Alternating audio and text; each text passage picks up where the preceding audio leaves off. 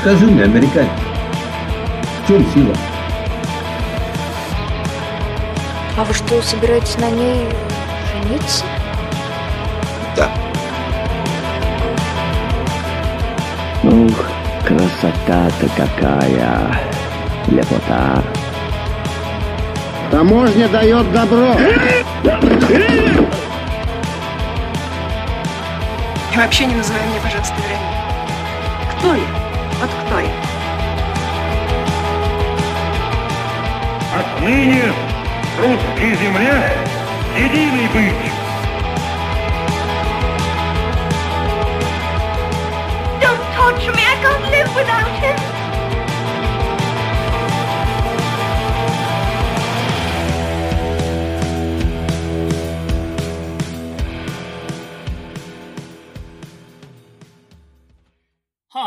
Name's Ali, and this is the Files Unite podcast, where we watch Russian films and films with a Russian connection.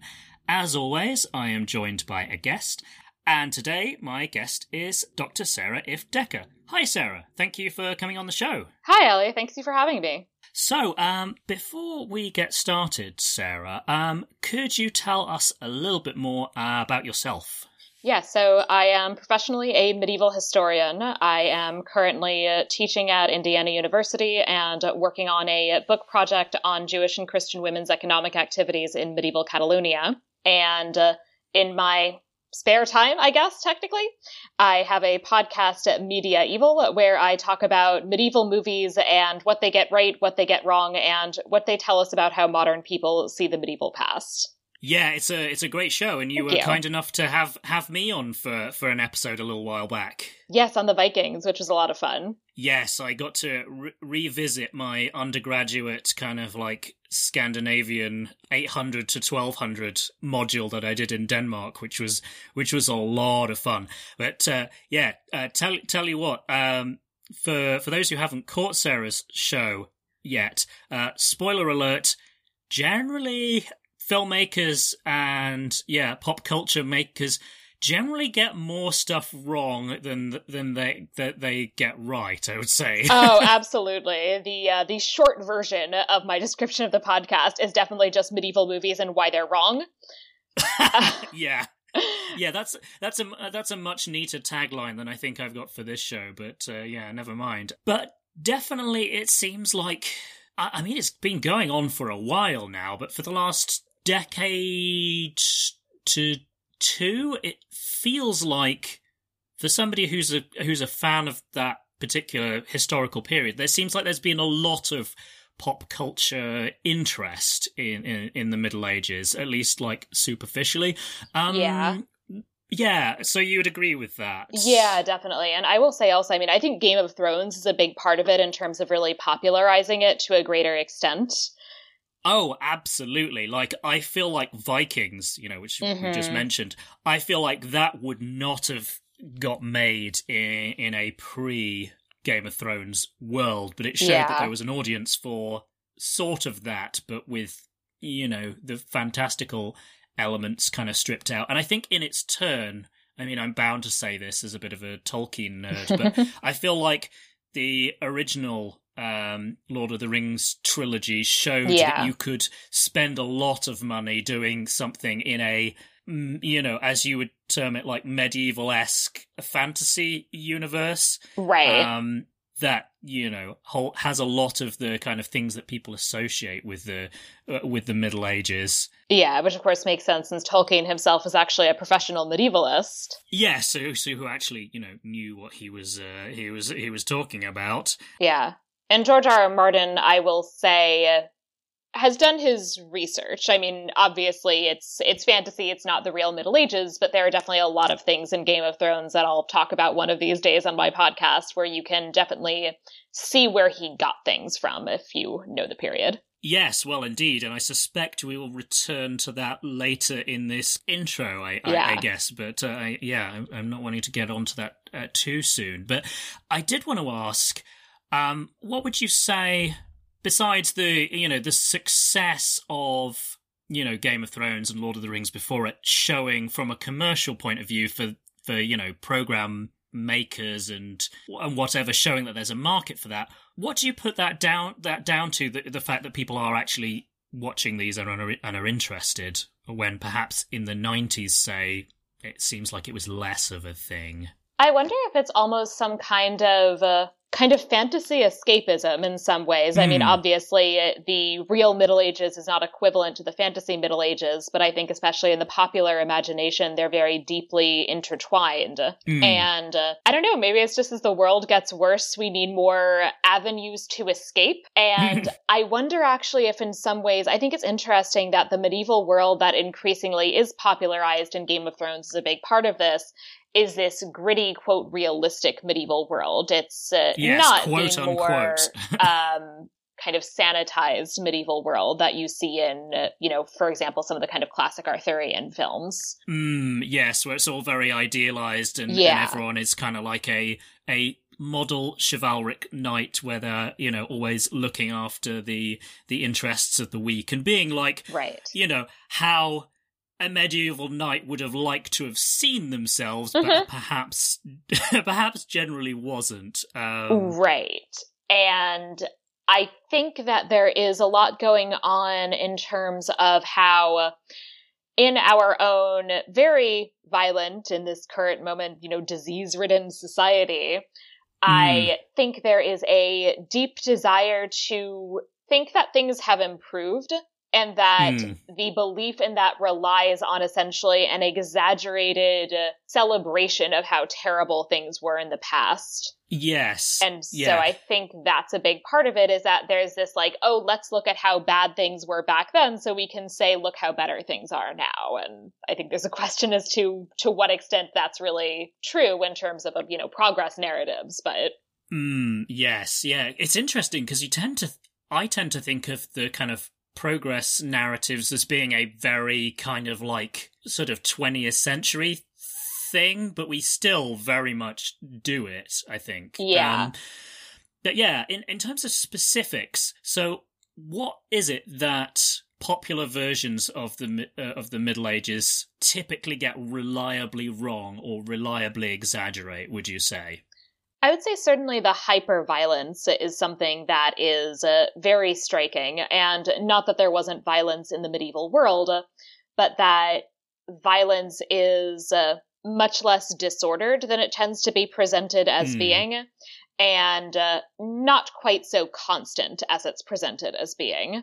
Right. Yeah. So that's yeah, that's a, definitely a big part of it. Um Yeah, and the other thing that I find as, you know, admittedly not a a medieval professional, but but as somebody who is kind of educated in that general area, is that there's a great compressing and flattening of the like the diversity of yes of the Middle Ages. It's kind of like they treat because if you if you want to you know do the the kind of like the i mean you know obviously all boundaries are kind of arbitrary but if we say that the boundaries are from the fall of the western roman empire to let's say either the fall of constantinople to the turks or you know uh, columbus setting off on his right. uh, on his his voyage that's a that's basically a thousand years of history but yeah. you wouldn't know it from the way it's typically depicted, where you know the yeah. conditions in in kind of like when the Vikings are landing in England for the first time are you know supposedly very similar from hmm. like uh, I don't know 13th century Italy. Yeah. It's also great. I've seen multiple movies that have had people returning from crusades in the Holy Land in order to arrive precisely in time for the Black Death, which would right. be very hard since the last crusade to the Holy Land ended approximately, uh, I think it's 80 years before the Black Death. Yes, yeah. um, I, I guess the, the popes were declaring crusades for, you know, quite a few a hundred years off to the point where they stop getting like a number. Right, and there's also, I mean, there's crusades in the Baltics. Uh, there are uh, battles in the Iberian Peninsula that are termed crusades. There's fights against heretics that are termed crusades, uh, but there really Oh, yeah. aren't organized crusades that go as far as the Holy Land after the mid 13th century. Right, right. So yeah, the the fact the fact that you have people c- like coming back from crusades all the time is uh, Yeah. just seems to be like a a convenient. Well, it's the Middle Ages, of course there are crusades. It's like well, Right. They, they didn't start doing them until like well after William the Conqueror. So Yeah, and uh, and you mentioned diversity, and actually the dir- the other direction Hmm. that I was wondering if you were going to go with this that I'd like to bring up now as well, if that's okay, is um, sure. diversity that uh, there is a lot of scholarship increasingly about first of all the fact that medieval europe was not a world populated exclusively by white people and No. yet the vast majority of films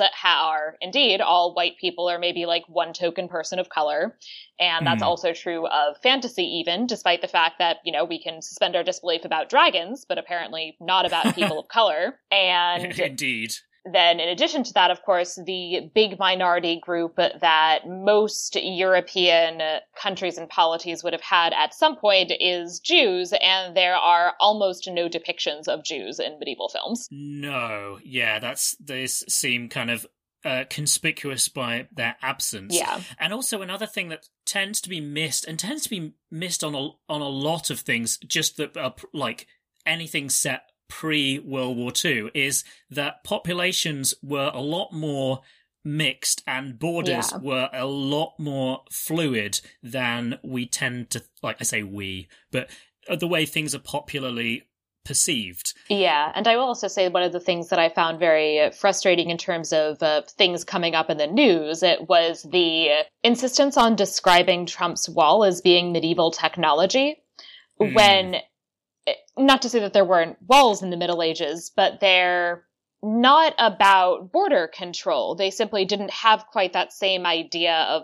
borders. I mean, they're about purely like defense in a military setting. Yeah, they tended to be around cities. Right.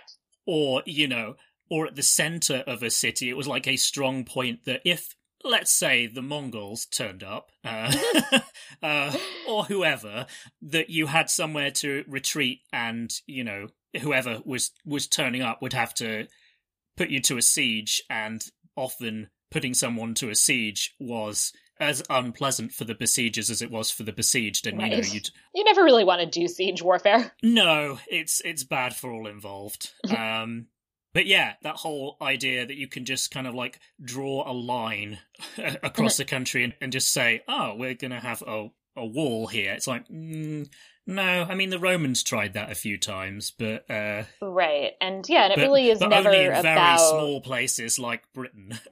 Right. you And yeah, and it's really never about keeping people who want to settle out in that way. That's uh, never the purpose of it. It's some they sometimes have a kind of function to preserve quarantines during the Black Death, mm. but with the exception of that situation, they're as I said, they're not about preventing immigration. No, it's it's kind of a more like I guess guiding things down channels so that you can kind of like keep an eye on it rather than Yeah. just you know completely keep people out. Right. Or like getting money that like, oh, okay, you're coming through you're coming in like you pay a toll when you come through the city gate. Yes, oh and boy did they enjoy tolls and customs in, Yep. in the Middle Ages from from what I can tell about the stuff that I've sort of working backwards from like the French Revolution and all the stuff that Mhm. people got really sick of uh, and that was still kind of in place Yeah. in you know in in a lot of Europe, like into the 19th century. It's kind of like Mhm. wow.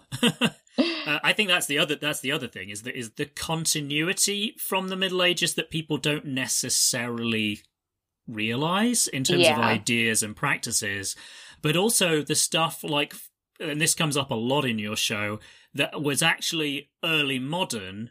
I mean, yes, you can say all distinctions are, you know, artificial and kind of for convenience, but a lot of stuff that happens like after traditional end of the medieval period is like wrongly attributed to the medieval era in the in the in the popular consciousness. I I'm thinking particularly Yeah. of like persecution of witches. Yeah, that's definitely the biggest example that that's something that really takes off uh, kind of starting in the late 15th century, but really the height of it is the 16th and 17th. Uh, you know, the Salem witch trials in the Americas, mm. of course, being a good example, but also uh, King James I of England is very well known for his uh, execution of a huge number of uh, women, uh, women in particular, and some men accused of witchcraft. Yes, yeah, he was really worried about witches, which, I mean, I guess if you believe that they are real, you know, you can understand people being scared of that. Yeah. Um, if you, but, like, if you yeah. genuinely believe that there are people who are in league with the devil to, you know, make people sick and destroy their crops and probably overthrow the government then that that would be a cause for concern if that was a real thing yeah i think i think that's and that's the other thing that that comes up again and again on on your show is the fact that modern depictions of the Middle Ages don't take seriously how how seriously they took religion, you know, and it's yeah. kind of like ever, everyone is a you know kind of postmodern cynic. Yeah, everybody's either it tends to be that the people we like it tend to be just sort of like friendly skeptics and yeah. the people we don't like tend to be hypocrites. Yes, yeah, who are to a lesser or greater extent consciously using religion to oppress people and they kind of usually they know that they're doing it they they yeah. they kind of like feel that it's a convenient weapon to oppress people that, rather than thinking like I'm going to torture these heretics because I actually think it's good for them, you know, however twisted that thinking right. is. Um, we've kind of collectively dunked quite hard on um, popular portrayals of of the Middle Ages. Do you have any examples of like gold standards of people doing a good job of it? Two of the things that I think actually do the best job personally are uh, a Knight's Tale and The Little Hours. And I don't think it's accidental that both are comedies. Mm. Because I and that both actually have a number of deliberate anachronisms. That's actually true of Monty Python and the Holy Grail as well. Yeah. But that in the midst of having these deliberate anachronisms, they also get at some real things that are interesting about the ways in which the Middle Ages is not in fact, the Dark Ages, a term that medieval historians hate and don't use, yes. but that movies still use all the time. Mm. And that is popularly often used. I tell my students every semester not to use it. Yeah, even within professional circles, if there's any kind of like quote unquote permissible usage, it's very limited to like a few centuries like right after the collapse of the Western Roman Empire. It's it's kind of like then to Charlemagne that people tend to apply it. You know, in the broader understanding, it's just like anything post Rome to Columbus counts as the Dark Ages. It's just right. like, yeah. And so I really like these films that have these deliberate anachronisms, but that portray mm. the Middle Ages as a period that's playful and uh, creative and generative. Mm. And that's something that I think is exciting to see. I yes. also very much have a soft spot for The Lion in Winter as uh, I think being one of the best portrayals of a particular real medieval historical figure, Eleanor of Aquitaine, who is my mm. absolute favorite medieval or just at all period historical figure. And she's somebody who is uh, extremely powerful in her own right and very self assured and led her sons in rebellion against her husband. and is just a fantastic figure and also one that if you get a portrayal of her right you can show a medieval woman who clearly has agency and is extremely intelligent and is extremely powerful, but who can do all those things without being basically a 21st century woman with 21st century ideas about women and gender. Yes, uh, and and kind of like stuffed into a supposedly medieval appropriate costume, but we could probably right. have a whole thread not, with more knowledge. With yes, yeah, like at least medieval inspired. It's probably from right. the wrong period, but they somebody's seen a, pa- a painting from some point in the in the Middle Ages and gone, yeah, that's about right. Yeah. Yes, I I'm I haven't seen the Little Hours, but I really love A Knight's Tale, and yeah. I, I really enjoy its its sense of fun because that's certainly there were some very unpleasant times to live in the Middle Ages, and probably being a peasant in most of them was very hard a lot Yeah. of the time, but it wasn't always doom and gloom all the time. You're not living in this just like everyday misery.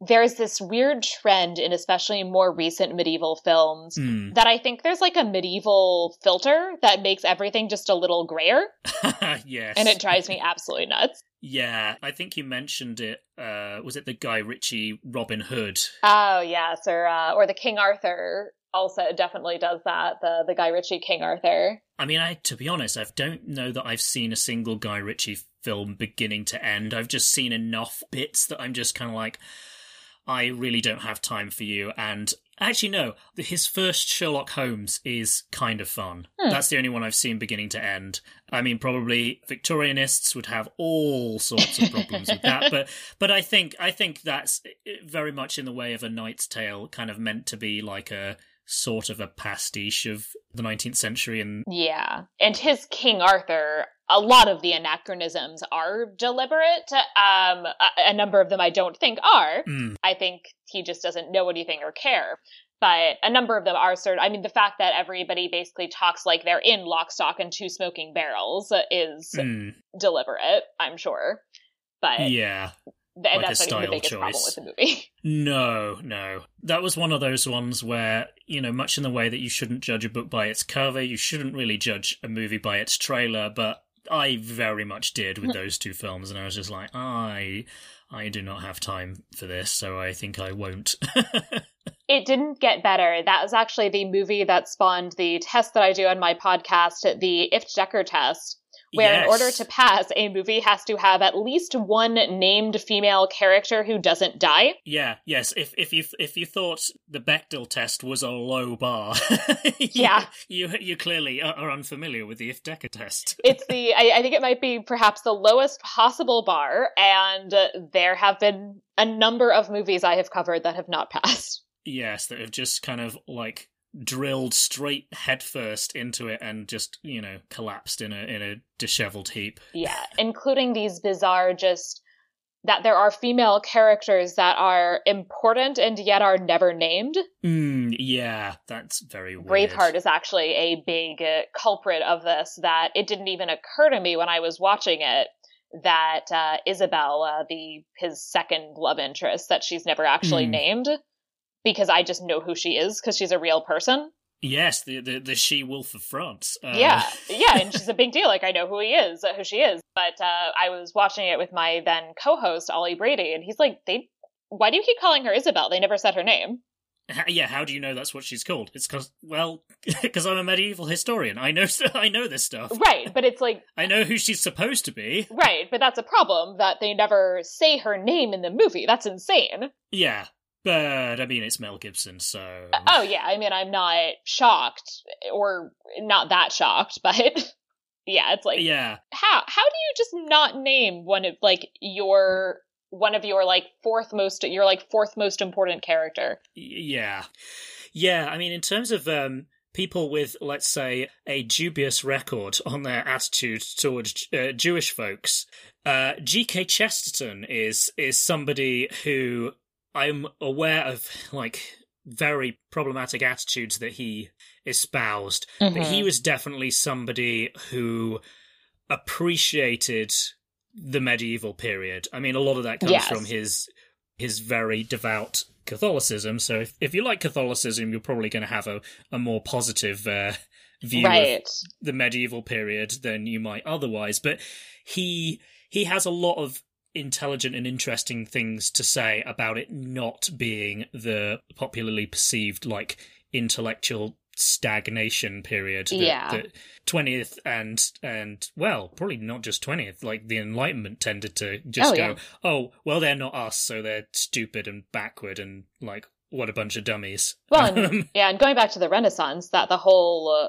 this whole concept of the Middle Ages, a lot of it is in part a kind of Renaissance marketing campaign yeah to make themselves look better than their quite recent ancestors, uh, which has involved, among other things, that there are a number of achievements that are medieval that are then claimed as Renaissance. So, for example, a lot Mm. of the kind of revival and reintroduction to the Latin West of a number of uh, uh, Greek works in particular, Mm. a lot of that's really happening due to 13th century translation projects from Arabic that happened in the Iberian Peninsula. Yes, yeah, and the, the so-called I want to say like 12th century like mini Renaissance. Right, exactly. And that, so that as well. And and we also tend to tend to forget just we could possibly get into this depending on how this episode goes, but uh, what was going on in, in the Middle East and the and the Muslim Right. world during this time is that it was you know a, a a time of you know incredible intellectual and cultural and creative flourishing that really is not well understood. Yeah, Um, and that's a big part of it too, is that this idea of the Middle Ages as this intellectual dark ages, in addition to, I don't think actually being accurate for Europe, is also very Eurocentric because it's very centered on deeply ignoring the achievements in the Islamic world, uh, many of which Mm. are, and, and farther east as well, although that's not an area Yeah. that I'm quite as familiar with.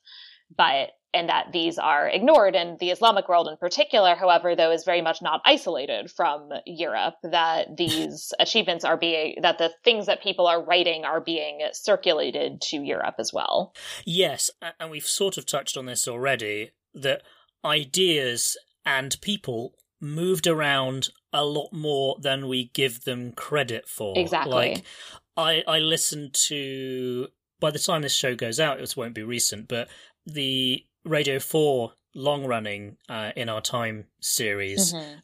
mentioned the I want to say he was 8th century, 9th century monk Alcuin who Mhm. was Old English by by birth and ethnicity, but he spent a most of his career in what's now Germany, um, and he moved back and forth. Yeah. And yes, that's not a huge distance, but people kind of make it seem like for everyone you were just static. And, Yeah. and I think it's probably worth saying that then, probably as now, if you were at the kind of elite level of society, you did have a lot more possibilities for movement and opportunity Right. and travel than if you were just, you know, uh, John the, the, the farmer or Mary the yeah. the peasant. but even John and Mary the peasant, uh, there's at least there's more kind of local circulation too than people think Mm. there is because John and Mary the peasant might decide that actually let's place John Jr.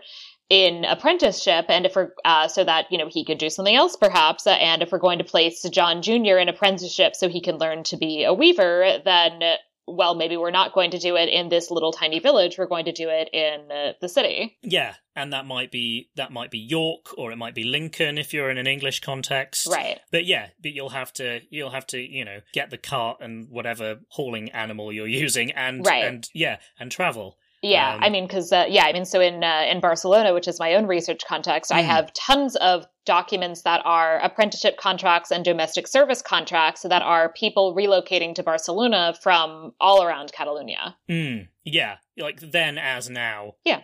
People go to the were- city to get a job. people were were were ambitious Yeah. and and wanted to not just necessarily have the exact same existence that their parents had. I mean, that Yeah. there was a lot of that too, just as there is in modernity, Mhm. people being happier with the way things are. But yeah, I think flattening it out and being like, oh, well, it was just this period where everyone just kind of accepted the status quo and that was fine. Right. And that there's also, of course, more social mobility than people think there was during this period. Uh, you know, not that there was, you know, kind of perfect social mobility, but there's also not No. perfect social mobility in the 21st century, at least certainly not in the United States. yeah, and and in and in the UK, heck no. Um, but anyway, so I guess in terms of those popular perceptions of uh, the Middle Ages being a certain way, I think the individual that we're going to be talking about in terms of the movie we're watching today probably has more to do with it, rightly or wrongly, than any other individual. I would say in terms of the uh, perceptions of like violence and you know destruction and awfulness Mm-hmm. and probably the people he came from and is the most famous representative probably along with the vikings and also probably the crusaders get a lot of uh, credit is the wrong word but uh, they tend to be associated with this as uh, as well. The like sadistic hyperviolence, yeah. Exactly. Yes, and if you haven't figured out who I'm talking about, the person I am talking about is Genghis, or to give him the more like I guess authentic pronunciation, Chinggis Khan. So Yeah. yes, today we're going to be watching Sergei Bodrov Sr.'s film Mongol from 2007. But before we do that, I know it's kind of like the opposite end of the continent, really, uh, and the opposite end of the medieval world, because. yeah, they're mostly not in Europe, but uh, they do turn up. Um, what can you tell us about uh, about the Mongols? Ah, well, uh, I I did not do too much kind of specific research to prepare, so I'm actually just going to say a couple of uh, brief things on uh, the Mongols, which is uh, first of all that one of the most interesting sources that we have for the Mongols as a group during this period, and in particular for European perceptions of the Mongols, is uh, William of Rubruck, a uh, Franciscan monk who kind of goes to he's kind of not officially a political emissary, but he's kind of Hmm. trying to do some quasi political things and also seeing like maybe can we convert them to Christianity.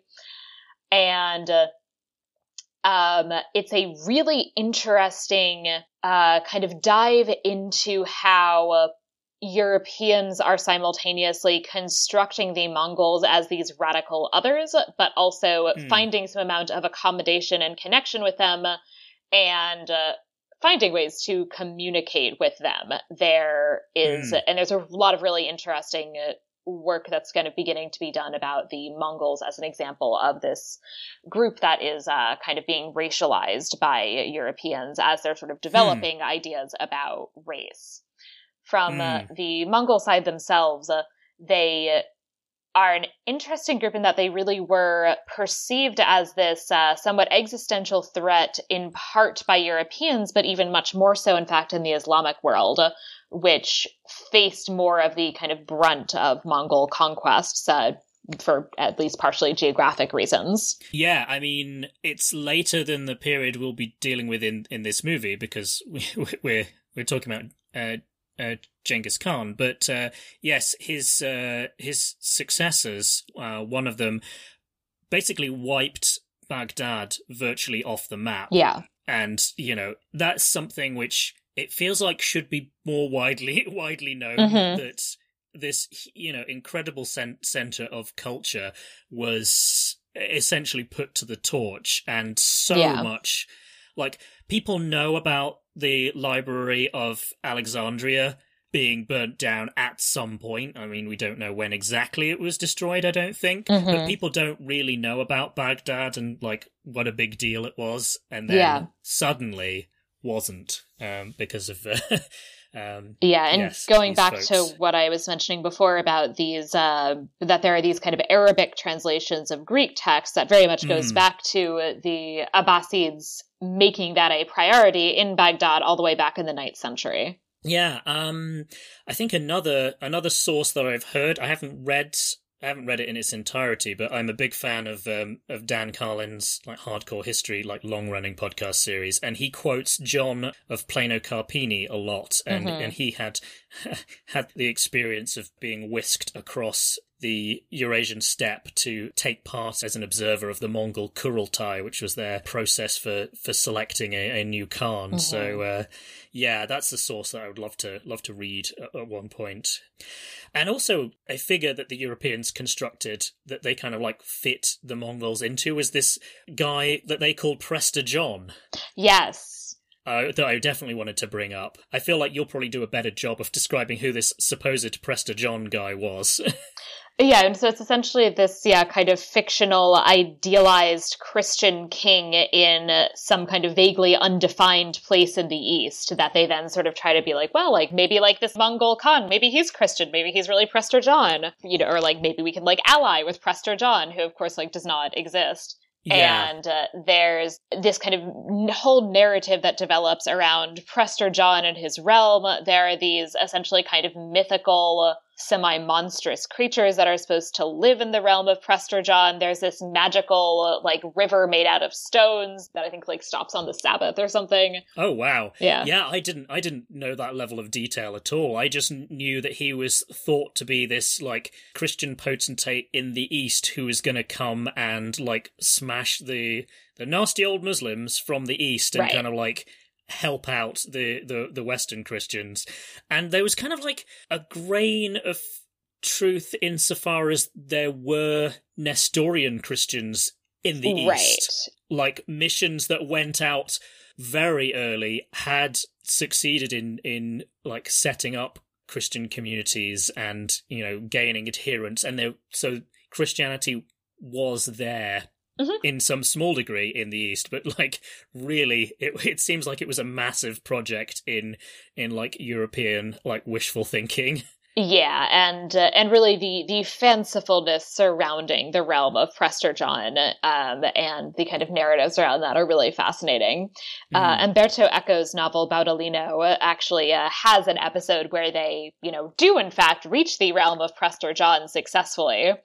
And, wow. uh, you know, it's, it's really fascinating as a kind of bit of magical realism. Mm, yeah, that definitely sounds sounds interesting. Uh, it's been a long time. I haven't read any um, Umberto Eco, but a long time ago I saw um, uh, In the Name of the Rose. Mhm. So, um, so yeah, I kind of he seems like somebody who is very interested in, in Yeah. the medieval period. and most people will recommend the name of the rose to you as like his medieval novel i like the name of the rose but i actually like Baudolino better Okay. and it's uh, framed around the kind of frame story is uh, that it's um this individual who is basically like it's basically like the kind of frame of the story is the uh, 1204 crusader let's just conquer constantinople because why the hell not Because we're there, and and we don't really like the Eastern Orthodox Christians very much. Right.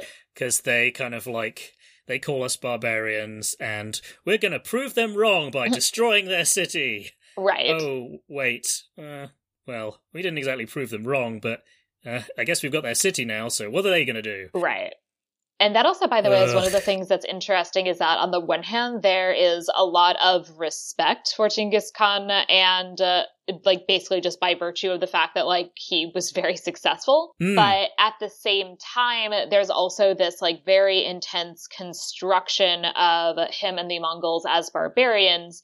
And they never quite get subjected to these efforts to fit them into these uh, kind of chivalric Western models, as you see with a number of illustrious Muslim figures like Saladin. I was going to say, yeah, Saladin definitely gets gets a certain amount of respect as being like he's a, he's a villain, but he's a worthy opponent. You know, there's Yeah. kind of like knight, and there's all the stuff about like the relationship between Richard the First, you know, aka the Lionheart, Yeah. and and Saladin having this kind of like uh, very idealized "you are a worthy opponent, sir" kind of relationship. So whereas the Mongols are yeah, kind of outside of that, but Right. And there are even stories that claim that Saladin converted to Christianity secretly. Yeah, that that seems like pretty wishful thinking. Oh, well, very, very much uh, wishful thinking and an attempt to kind of domesticate him in the same way as this, um, as these kind of chivalric uh, depictions of him are doing already, I would say.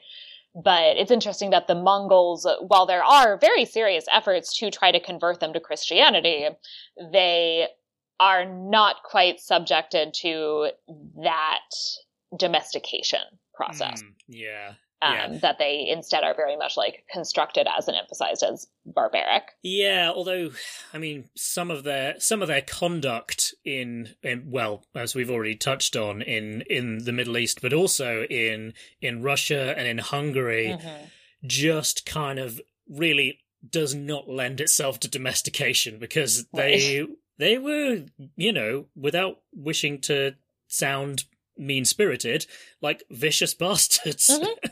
No, they you- were they were quite brutal. Uh, you know, the the one thing that I would say is that I mean, so are the Crusaders. If you read certain narratives, Well, yes, like the uh, the capture of Jerusalem is Yeah. like horrific, and that's that's not an isolated incident, but it's probably like the most the most famous. But yeah, it is interesting that people weren't able to see necessarily like, oh yeah, we do this too. So they're not in a they don't belong in a kind of like their own special category. But Yeah. yeah, Um, and I think the fact that they they were uh, semi nomadic, and I think that that perception of them as not having a, kind of settled civilization in the same way as either Western as either as either Europeans or or Muslims.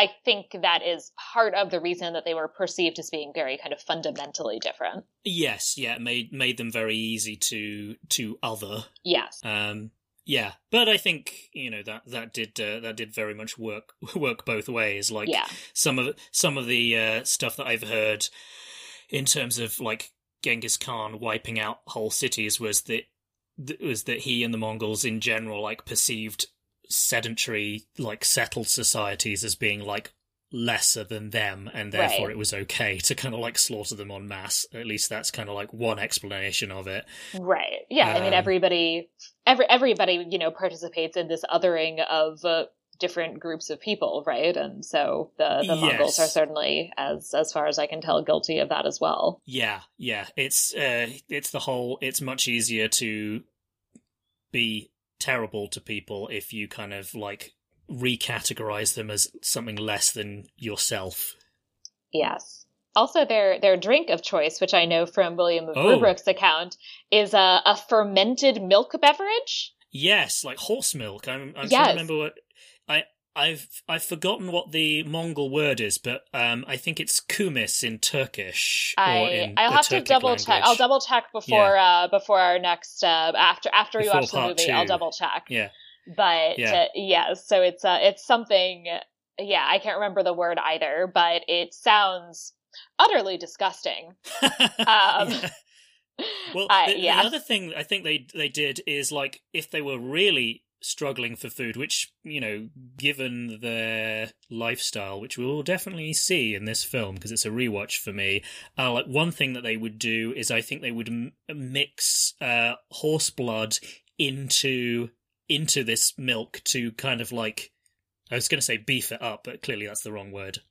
Equine it up. Horse I don't it up. know. Uh, horse it up. Yeah, uh, just to kind of give it a bit more kick. But that does not sound very appealing to me. Um, this is one of the things there are at least there are accounts although i'm not sure that it's entirely sure quite how true they are but there are accounts that like on the road while riding they would also like basically like suck the blood of their horses mm. um as a like Yeah. on the go snack Yeah, that that feels like that would be that would be tricky to do on the go and not like make a mess everywhere. On the other hand, they were pretty incredible in terms of like you know shooting arrows from horseback. So uh, maybe I'm underestimating them. But Yeah, it, I it mean- seems like it seems like that's much more likely that they would do that when things are stationary because then you don't have like like veins right uh, spurt, spurting blood everywhere. Right.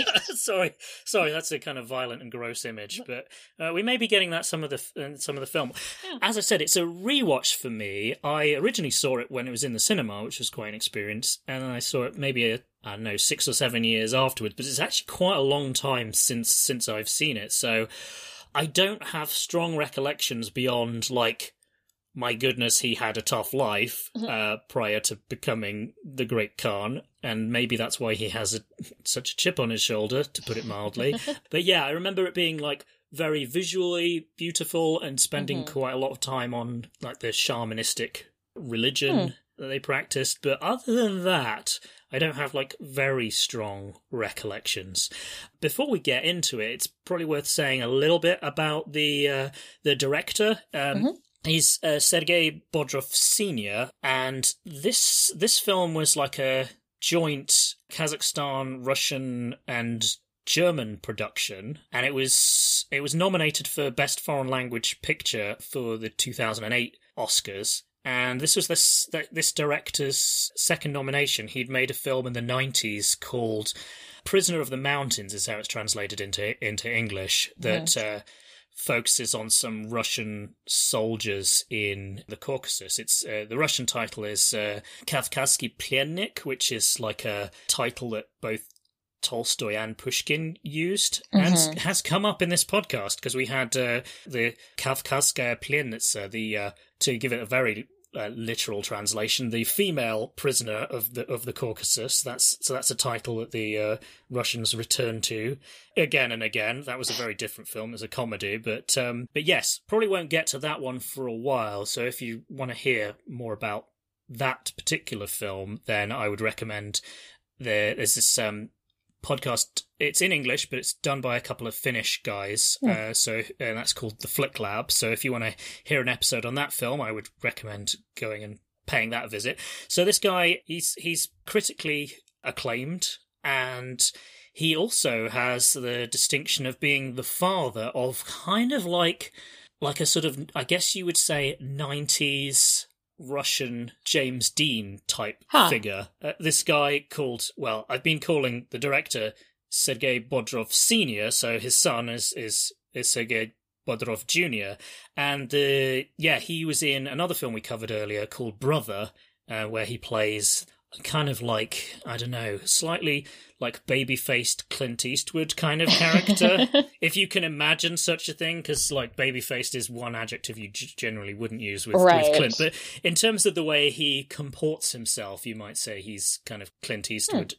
Ish, but I think that's probably oversimplifying. But uh, but yeah, so this this uh, junior, he's he's kind of iconic for that role. But he was also uh, one of the two leads in his father's film, which we were just talking about, The Prisoner of the Mountains. But he tragically died in an avalanche in Oh, in the Caucasus. Yeah, in the in the early two thousands when he was uh, making a film himself. Like it was Wow. absolutely horrific. Like he and the film crew just like disappeared Oh, into God. a ravine. Essentially, yeah, That's awful. It's, it's incredible. I don't think I could be wrong about this, but I don't think they were ever found. It's just like, yeah, They just assume that they, They just they're they're probably dead. yeah. Yeah. Yeah, yeah, and they're they're buried somewhere in the in the Caucasus Mountains. So so yeah, this this director has you know seen incredible tragedy tragedy in his personal life. Um, don't know whether that reflects on the film at all. It's kind of very very different, but um, Mhm. yeah. But yeah, so it's kind of like some interesting uh, back story to uh, to this film. Um, but yeah, anyway, so uh, what we're what we're going to do to bring in the film is we're going to speak a little bit of uh, of Russian. I, I know uh, Sarah that you're a linguist, so hopefully this won't be won't be too hard. No So- Russian, but uh, willing to give it a shot. Yeah. So the word that we say is "поехали." Поехали. Excellent. And that means off we go or we're off. So, three, two, one. Поехали.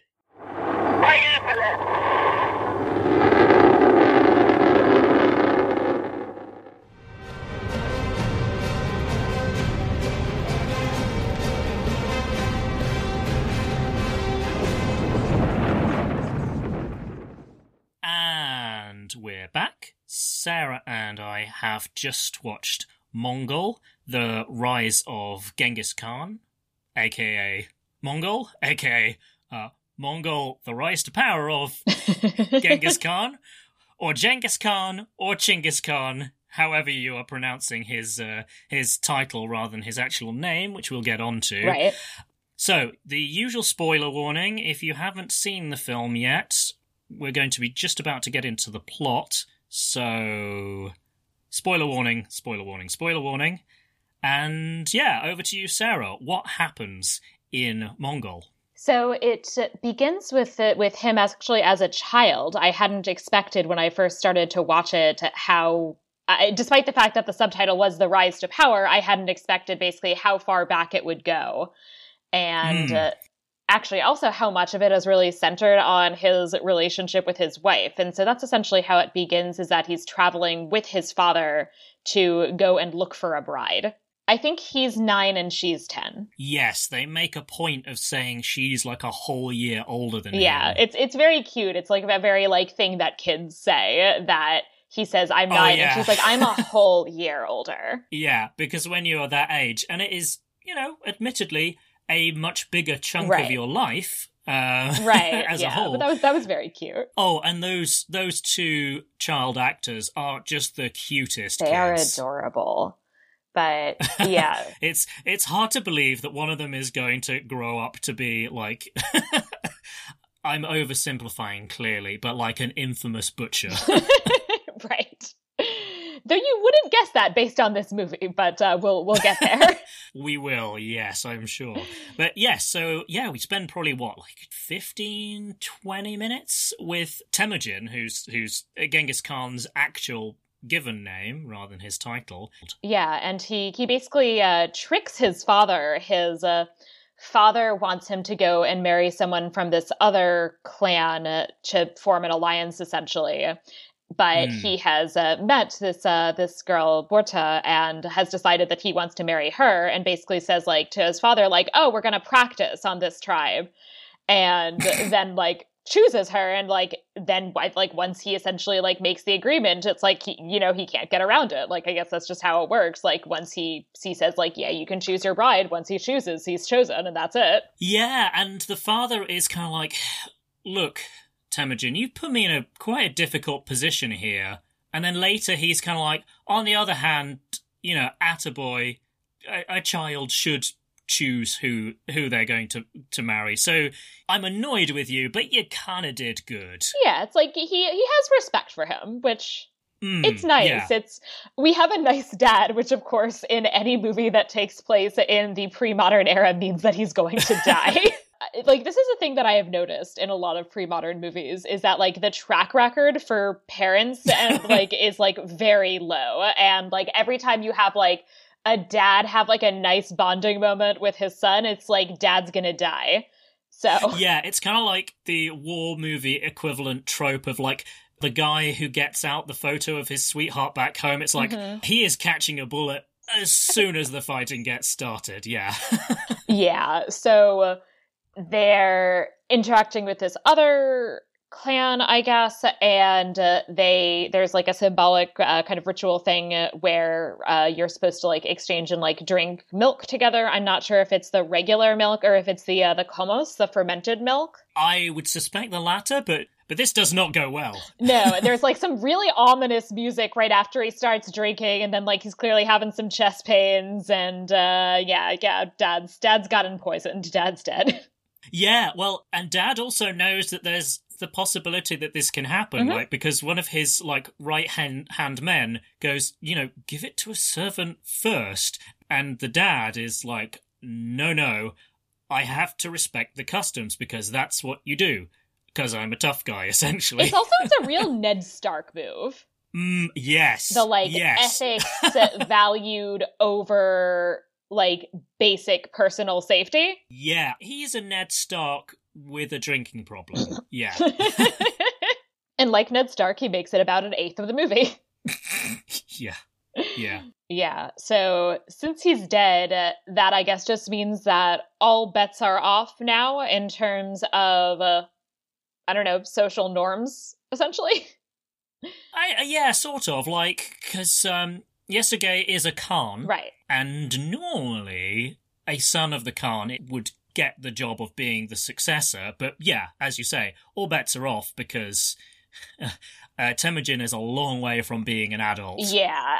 And that's, of course, you know, a big problem in honestly pretty much all societies with some kind of like mm. hereditary rulership is that a child is not necessarily able to actually take over and be a ruler and you know some kind of like civil war or usurpation is a pretty good possibility yeah well and and in this case it basically just means all of the warriors who hitherto had been under Yasuge basically are like uh well we're not going to stick with his family we're going to find a Khan to, you know, to be in their band because a nine year old can't be a Khan. Right. essentially. Yeah, and uh, they actually even consider the possibility of uh, killing the young Temujin because, you know, he's mm. going to grow up and avenge his father in theory. And mm. his mom basically like curses them all if they do. And yeah. Uh, it's only with that that I think he said something along the lines of, uh, basically like we have to keep the customs even when we don't want to. Yes, this is a he's not in the important like trio, but he's kind of like the fourth most important character, I would say. Yeah. Uh, he's called Targutai, yeah. and yeah, he's basically like, Ugh, well, I would kill Temujin but he's still a child, and Mongols don't kill children, so I'll just have to wait until he's, you know, technically not a child anymore, and then he's totally dead. But Yeah. you know, especially because like you you get the pretty clear sense that it's like he's like what nine now and it's like so probably when he's like what 13 like then he's fair game yeah. Well, I I love how that there's like a specific literal benchmark. It's Right. Um, we can get into this later. It's once he is taller than the height of a wagon wheel, he counts as an Yeah, adult and therefore right. can be can be like done away with. Yeah. yeah which is still like probably pretty young uh Yeah. Yeah. but you know but you know for our for Temujin it must be ni- nice to like be 9 years old and already have your career path set which is murdering a dude E- e- well, yeah. So he I guess he he escapes right Yeah, he basically runs off into the kind of into the wild. Yeah. And he comes across and is helped by another kid, Jam- Jamuka. Yes. And so he meets Jamuka and his brother, who whose name I have not, I do not remember. No, I don't remember either, but they bond. Yes, and uh, even uh, have a kind of like ritual, like acknowledging each other as brothers, him and Jamuka. That um, which uh, the way you do this, by the way, is that you drink more of this milk, but you put some of it, but you put each other's blood in it. Yep. Uh, so they so they are now brothers Mhm. for life, uh, which is going to come up. Yes. And there's also a lot of discussion essentially about their future paths. Uh, Jamuka is very con- convinced that he is going to be the next Khan and that uh, uh, Temujin is going to be his second in command. We'll see how that goes. hmm And also, uh, Temujin starts talking about the fact that, like, oh no, I have to kill this guy. And also that he needs to go and get his bride, that he still, like, remembers this girl that, and, like, wants to marry her. Yes. Yeah.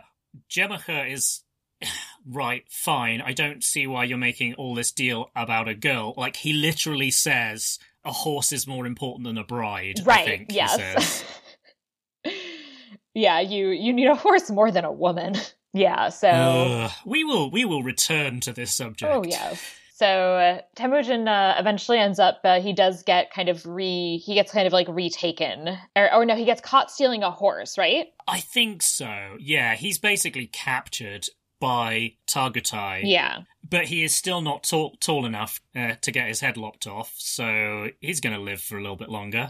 So they put him in basically the stocks Yes, it's like movable stocks. yeah as a way to i guess like keep him from like going anywhere and yeah fun fact apparently you can use the movable stocks to murder a dude Yes, as we discover later.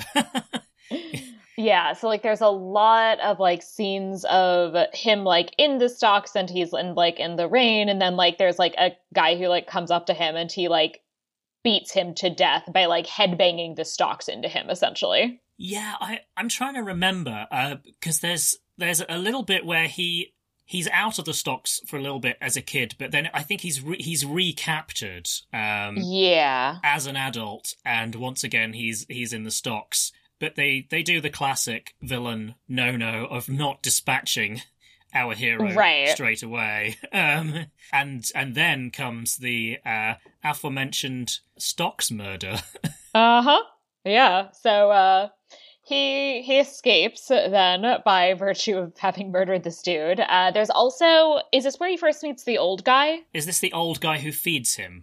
I think so. And I think that's Ah. who lets him out too, right? Um, or like helps him get out of this who who helps him get out of the stocks it's actually a younger guy who actually like once he's run away, kind of like sees him in the stocks and lets him out, and and uh, Temujin basically says, "Thank you for helping me. I owe you one." But yeah, that's that's a younger Okay. guy, I think.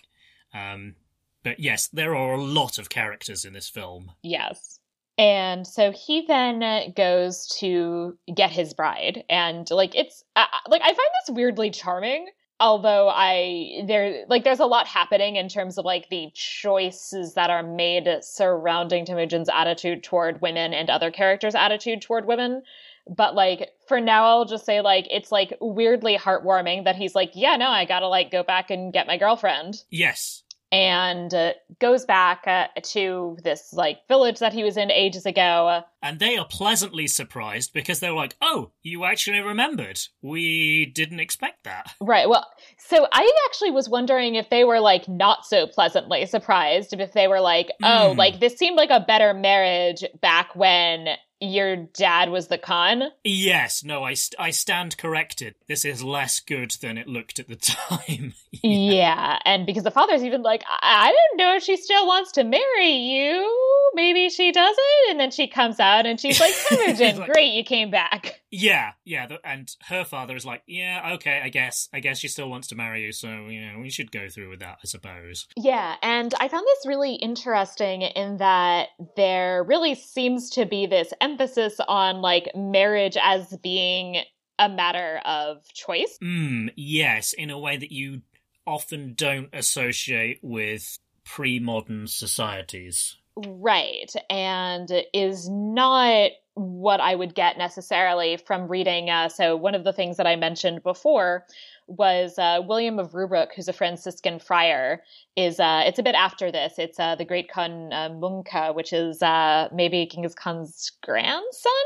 I think you're right. I think he was the successor to Ogadai, who was one of uh, Temujin's sons. Yes. Yeah. And so he has this kind of description of what their life is like. And in describing their marriages, it seems much mm, uh, less emphasizing the wife's choice. Hmm. Yes. Uh, and it Yeah, like describes like the only way you can have a wife there is to purchase her. And it's kind of like, well, in, in, in Europe, it was it was pretty arranged mostly. Oh, Um, right. Yeah. I mean, it's like I I will say like this the lack of choice in marriage is very much also something that you would 100% see in European society. Um, Yeah. So a, a European chronicler or, or writer sounding slightly judgmental about other people's marriage practices is kind of like, well, you, you guys are not really ones to talk. Right. Although it's also fun because the thing that he's actually most judgy about is that they don't have the same rules about like who you can marry that Catholics do. And so I think he says Oh, like okay. observe the first and second degree of consanguinity, but none of affinity, for they can have two sisters at the same time or in succession. So like that's what he's really upset about is that like I don't care that you can like buy that you like just buy your wife. What I think is like actually a problem is that like you could sleep with a woman after you slept with like you can marry a woman if you slept with her sister. Yeah. I can see why you would find that icky, but yeah, at the same time, it's kind of like, yeah. Mm-hmm. Yeah, so I will say like that's definitely like what he cares more about. But uh, yeah, he does also like refer to this odd practice of essentially a like what he presents as this like faux kidnapping and claims that when somebody makes a contract with someone else to take his daughter, the girl's father holds a banquet and she flees to her relatives to lie in hiding. Then the father says, Behold, my daughter is yours. Take her wherever you may find her. At this, the man searches for her with his friends until he discovers her, and he is required to take her by force and carry her off with a semblance of violence to his own home. It's not clear if the bride has any say in anything, but, you know, she doesn't anywhere in the 13th century, which is uh, when this particular account is from. And, uh, but the father is like very much on board, so. Yeah, yeah. Um, which that does bring us to an important plot point, though. Um, Yes. I don't know whether we're doing it in, in totally the right order, but uh, I I don't think it matters. Yeah, so so actually I will I do just want to note before we get into what you're referring to that. So he brings her back to his mother and this movie Mm. technically passes the Bechdel test, which I was pleasantly surprised by. Yeah, There's essentially one relatively brief scene between the between Borta and uh, Temujin's mother whose name I do not recall. I think it's Olun or Holun. Okay. So, yeah, but she does have a name. And so there is a scene between the two of them where basically they just like talk kind of about like getting to know each other. And uh, um, Owen's like, I like you. Like, you seem strong. And then the like, like me. yeah like exactly and then like it um Borta like gives her a coat and like she refers to it as her dowry but then she's like and like this is for you and it's it's like a nice conversation where obviously like the background of them having a relationship with each other is through Temujin but like that's not what they talk about at all No, yeah. yeah. so like they never You're mention right. his name or like explicitly talk about him in this context like it's really just like a short conversation where they're kind of getting to know each other Yeah. And of course, this film also passes the less well known but equally important Ifft Decker test. Yes, uh, the uh, the lowest possible bar of you have to have at least one named woman who doesn't die, and uh, Borta at least definitely makes it to the end of the movie. Yes, yeah. Yeah, so then Borta gets kidnapped because uh, there's this dude who is angry because uh, Temujin's mother used to be his wife, and then his father stole her. And so, since everything is really about men and their relationship to each other, and all of that is just enacted on the bodies of women, he is going to kidnap Temujin's wife as revenge against his dead father. Yes, and this is the Merkits who will be important for this bit of the film. Yes. So uh, they go after her. So at this point, I actually paused and Googled to see if this was real because I didn't like it. Like, I don't like unnecessary inclusion of like women being kidnapped and presumably raped. Very understandable. But I will say that this is a historical event, that uh, his uh, wife was really kidnapped in a context, you know, fairly similar to this. Yes, like this is a bit that the writers took from the sources rather than something they made up. They do make up quite a bit, but this is this is not something that we can just say they went, "Oh, well, it's a medieval movie, so hey, we can have kidnap and rape." Right, exactly. So my initial reaction was like, oh God, are you kidding me? But Mhm. given that it's a historical event, it was a reasonable inclusion.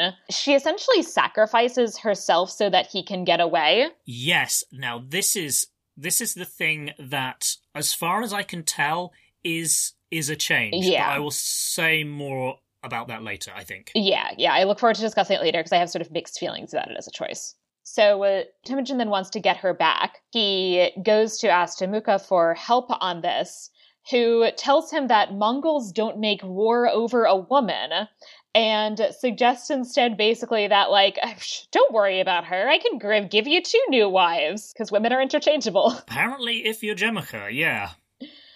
Yeah, and so yeah, this is one of those moments, and yeah, we'll, we'll talk about this more later, I guess, but where you very much kind of get into the comparison between the two men's attitudes toward women. Oh yes, yes. But Temujin genuinely likes his wife and uh, wants to get her back. They do, however, agree that they're going to wait until it's described as next year to get her back because I guess that's like a better time to have a war. Yeah, according to Jamuka, Right. and he's calling the shots because he's the guy who has a war band. Right. Yeah, like Temujin and his like four friends are not getting anywhere. So, uh yeah, to which my response is definitely like, Christ, we're gonna like leave her to be like raped for like a year? great. Just great. Yeah, yeah. So, so then the Merkits. Yeah, we've got I guess our first real kind of like showpiece bloody battle. Yeah, and it's it's about forty five minutes into a two hour film Yeah. before we get like serious bloodletting. Yeah. So uh, your your erstwhile co-host, I suspect, would be a little bit uh, uh, disappointed. right. Definitely not enough swords in this movie. Yeah.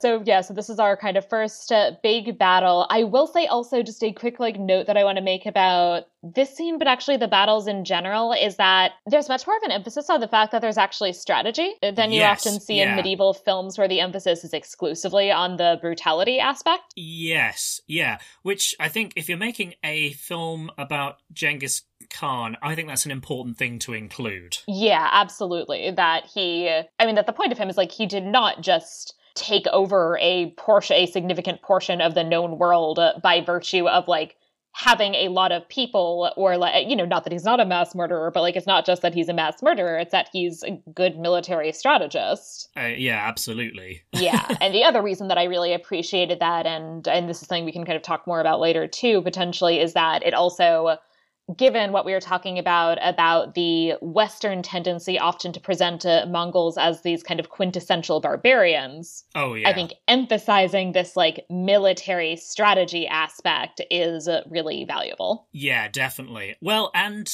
and to be fair, it's not just the it's not just the West who would talk about them as barbarians. The uh, the Mongols' contemporaries uh, down in China were very much like, oh, oh no, you guys up there who are nomads, you're barbarians. Like I don't know what the Chinese word is, but it's basically a, a, the, the equivalent word for barbarian, and it's and they really look down their nose on on nomads. Yeah, and they were yes, they were perceived that way by uh, the Chinese. They were perceived that way by Muslims, uh, and uh, that was kind of very much the prevailing opinion of them. Uh, but so so I think it is really valuable to emphasize that like they have like culture and strategy. Yeah. So he, they have this battle in the middle of the battle. You know, Temujin's main goal is obviously to get his wife back. He takes one of the masks that the um, what are they called? The merkins? The merkits. Merkits, yes. That the the merkits. Yes, d- definitely good that they're not called the merkits. like they can't be called the merkins. That can't be right. yeah, that would that would imply a different kind of uh, yes. right. Hmm. yes, the merkits. Uh, they have these masks that they're wearing in battle. He takes one of the masks in order to be able to sneak into the village more easily, uh, or, or, like mm-hmm. their encampment, and uh, is able to get his wife back. She is very visibly pregnant.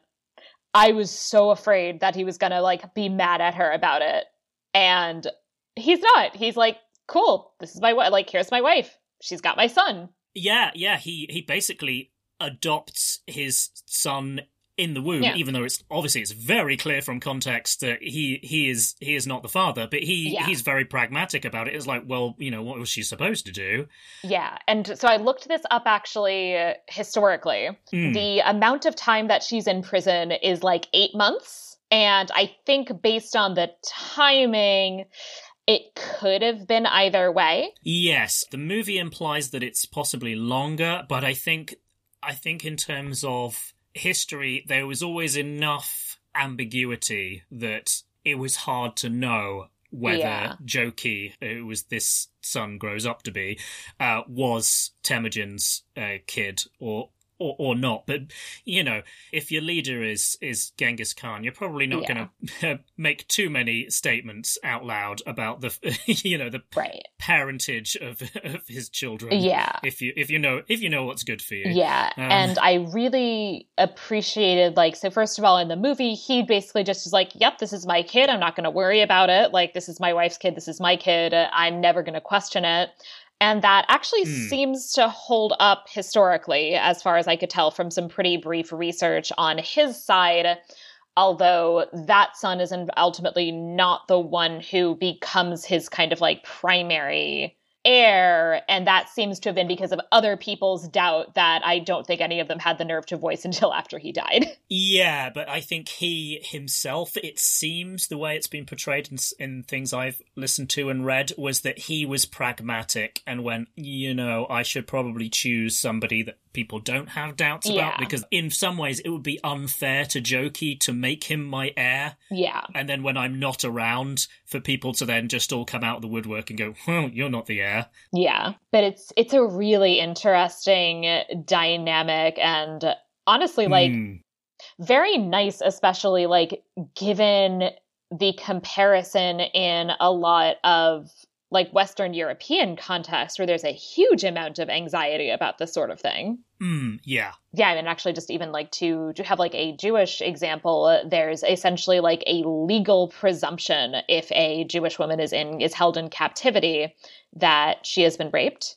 And by virtue of that, there's like this whole legal thing about what her status is. And what it essentially then ends up boiling down to is that if her husband is a Kohen, if he's like of like the like priestly lineage, then he essentially has to like divorce her and never remarry her. Oh, wow. Yeah. so, uh, yeah, I mean, so like, given that context in a lot of like Western societies at this time, like, it's really interesting that you know, in this film and historically, that he seems to have been like very chill about this. Yeah, he's he's obviously like he is really pissed off that his wife got kidnapped, but Yeah. he, he is not blaming her for Right. the fact that she was put in a position where she had to do things she didn't want to. Right. He never for a second uh, even considers blaming her. And he also never for a second, as far as we can tell, considers like not accepting the child fully as his own. Yeah, he basically he doesn't blame the kid for the circumstances under which he was conceived. Which, yeah, I mean, again, there's there's plenty of nasty things you can say about the real historical figure, Yes. but this seems to be something that he deserves a little bit of like, okay, you weren't terrible all of the time. Right. Yeah. Like, you know, at, least you were like pretty nice to your family as these things go.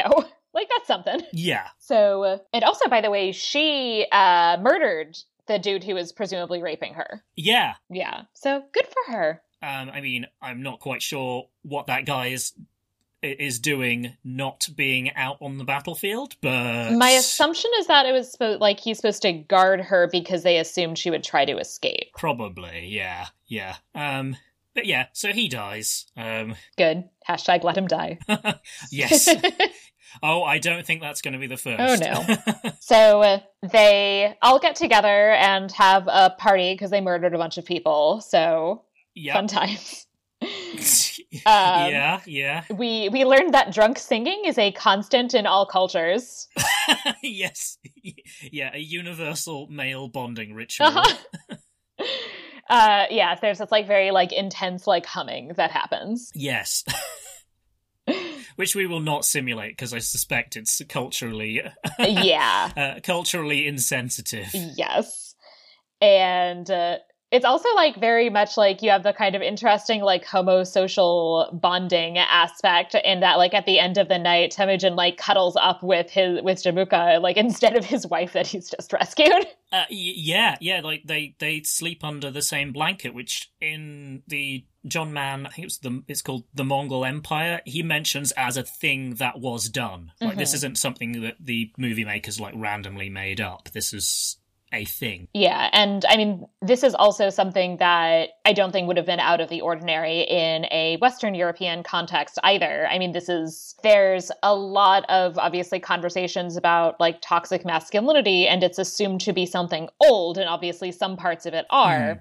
but specifically the toxic masculinity aspect of like not having like physical and emotional intimacy between men because like that's quote like you know gay Yeah, that's yeah, yeah. very much not a pre-modern thing uh, in any culture really that I know of actually.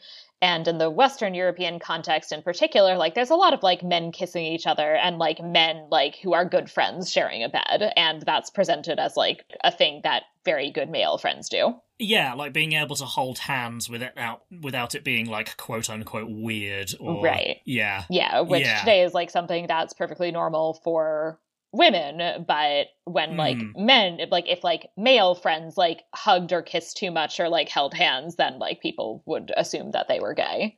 And yeah. it's like an yeah. interesting uh change in norms. Yes, definitely. Although Borta is not super happy about, about no, this. which is fair because she just like got kidnapped and has been being repeatedly raped for a year. I feel like she should expect her husband to pay attention to her. Yes, absolutely. Yeah, definitely. This isn't portrayed in a way of her just being like a jealous woman. Like, Right. And also at this point, I would say, in addition, there's already this kind of implication of uh, Borta as having a somewhat interesting role as being a bit of a like power behind the throne, really instigating him becoming a leader. yes, definitely encouraging those tendencies. So I think yeah. the subtle way that she puts it is something like you can't cook two sheep's heads in the same pot. Yes, I don't know whether that's a genuine like Mongol proverb, but I really liked it. I really liked it as a kind of like an example of a kind of like a colloquial saying. Yeah, I don't know if that is a colloquial saying, but I do want to note that it does emphasize that uh, in William of Rubruck that they do, uh, as far as I can tell, it really seems like eat pretty much everything. um, in terms of like that they that they would eat the sheep's head basically. And it actually notes that with the meat of a single sheep, they feed 50 or 100 men, which is impressive. They they make that sheep go far. I'm not sure I want to think too hard about that. no, I'm not quite sure I do either. But uh, there's also a lot about like that they make like horse sausage, uh, which they which uh, William of Rubruck is like it's actually even better than the pork. yes, that is that is definitely a.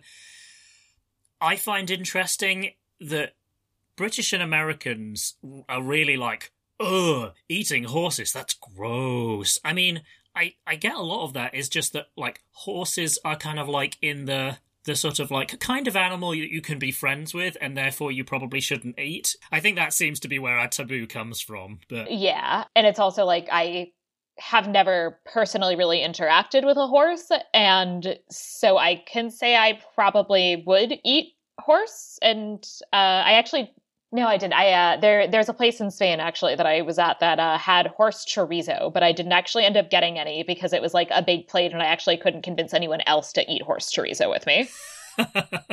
That's fair. but I would have tried it because, as I said, I I don't have personal interactions with horses, but I would never try dog or cat because I have those. Yeah, yeah, that that would feel weird. Yeah. So Temujin takes off in the middle of the night and also poaches some of Jamuka's dudes. Well, I mean, you say that, but there's kind of an ambiguity about whether he's poaching them or Yes. whether they.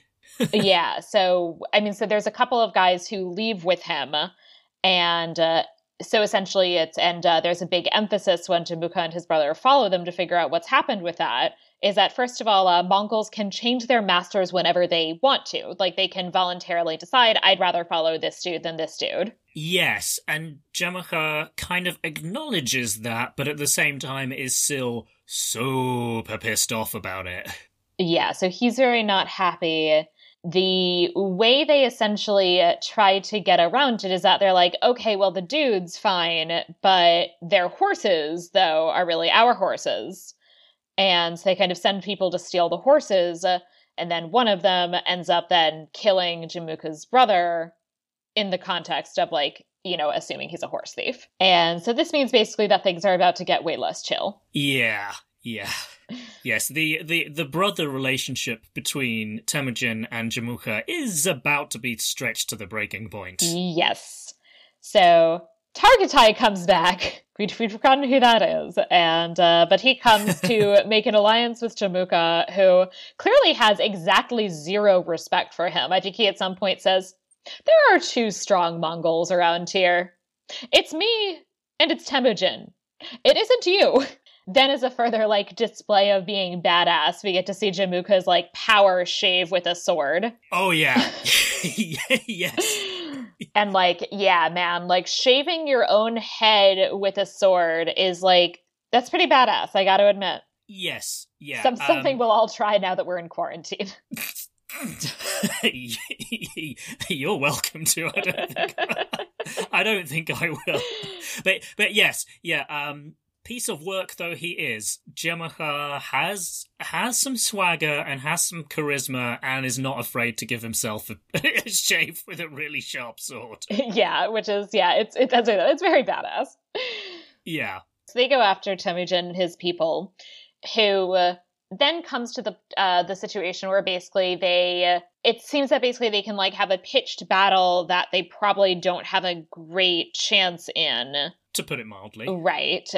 Um, but by doing so, they can help their families escape, or they can basically ditch all the women and children and take the fuck off. Yeah, yeah. And Borta says, look, if you dudes run, we understand. This is what all Mongols do, Right. so we won't take it personally. We kind of know that this is par for the course. Right. But he refuses. Uh, so again, it's like literally like we've got like the husband and father of the year award for. Yeah. He's like, no, I am the only man who loves my family. yeah. yeah, look, Genghis Khan, he's just being willfully misunderstood. He was just a sensitive guy who loved his wife, He's okay? just a family man. Yeah. Um, a very cunning, very badass family man.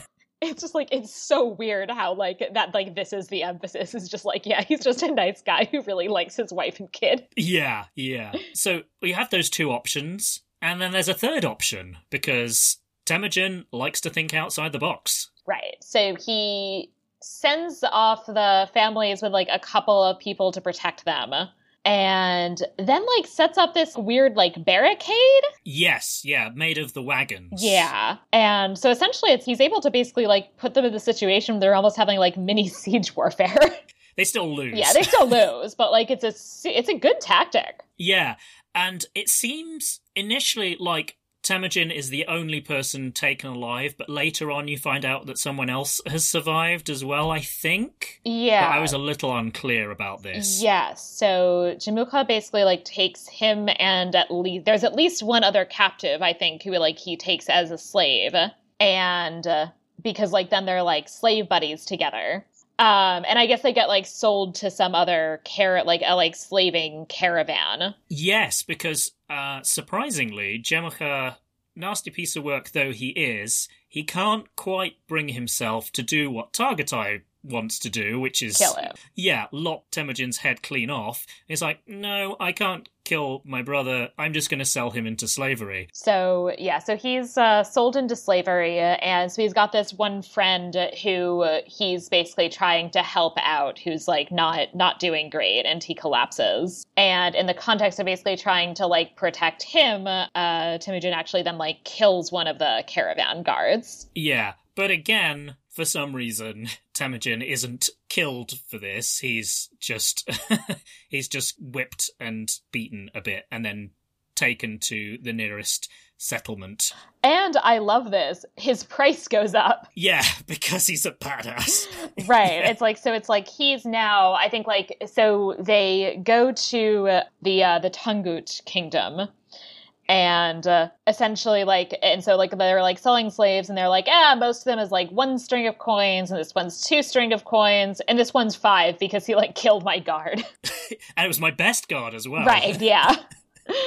yes, that didn't particularly ring true, but was kind of funny. Right. Yeah, it's like I feel like that would like A they would have just killed him and B I feel like that actually isn't a quality you want in a slave and should make the price go down. Yeah, yeah, that, that made no sense, but was funny. It was, yes. Hey, buy this guy. He's going to be really dangerous, and you're going to have. Right. He's not going to be. You can't trust him for anything.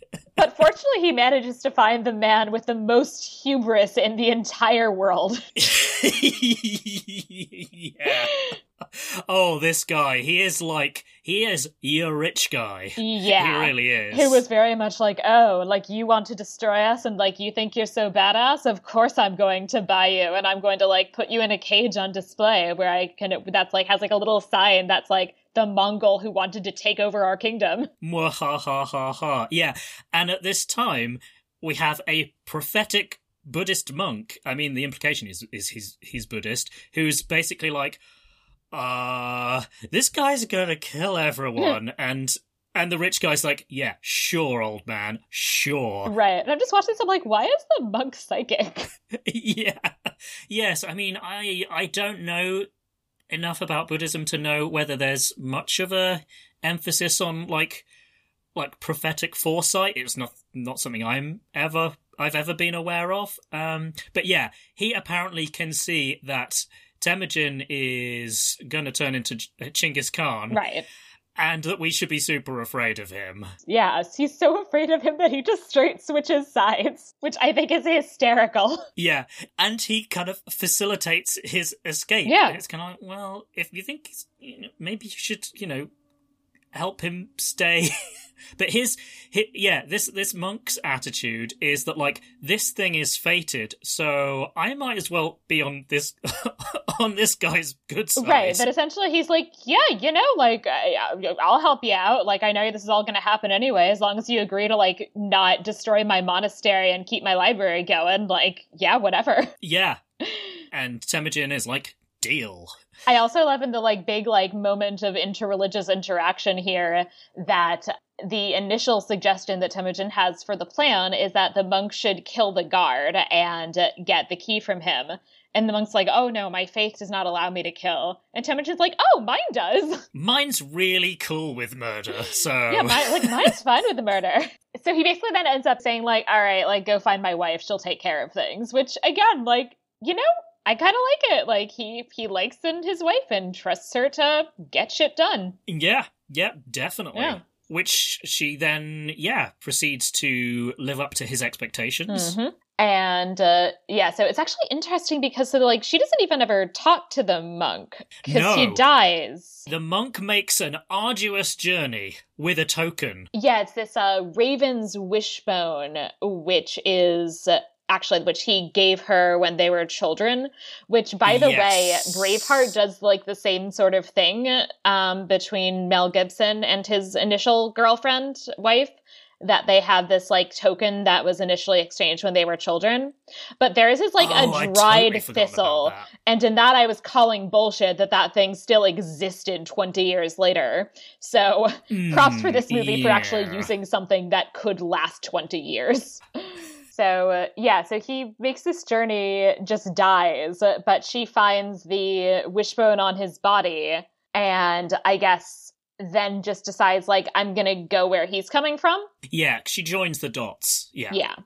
So she joins up with this caravan, basically, like, sells her body to pay for her journey. Yeah, because the the guy in charge of the caravan is basically like, you don't have any money. How are you going to pay for me to help you out? And she's like, basically, she doesn't do an eye roll, but there's essentially an eye roll implied of like, look, dude, you know how this works. It's like, you know how I'm gonna pay. and the implication is, and because you're a pig, you're going to be cool with that. Yeah, and I guess he is, uh, since there there is another child that will appear. Yeah. So uh, she arrives. She uh, quickly kind of like bribes one of the guards to get the key so that he can escape. Mhm. Once again, Temujin is just so chill about his children's parentage that like now there is a daughter, and uh, I guess, and he's like, oh, so what's this one's like? What's my like? What's this like new kid's name? And she tells him, and he's like, great, nice to meet you. And they're like, yeah, this is your dad.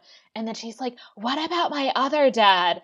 And and Borte is just like, don't worry about him. This is your dad now. Yeah.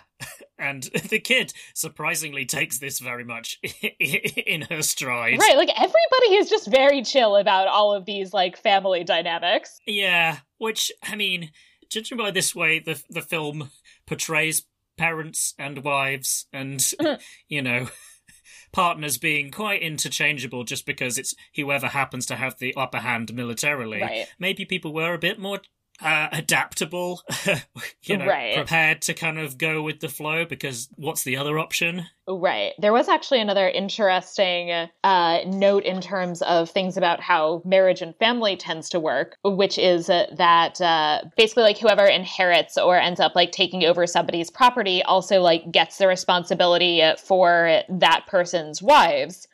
And so there's this practice that ends up developing that often a son who inherits from his father will then marry all of his father's wives with the exception of his own mother. Okay. Uh, according That's- according to William of Rubruck, at least.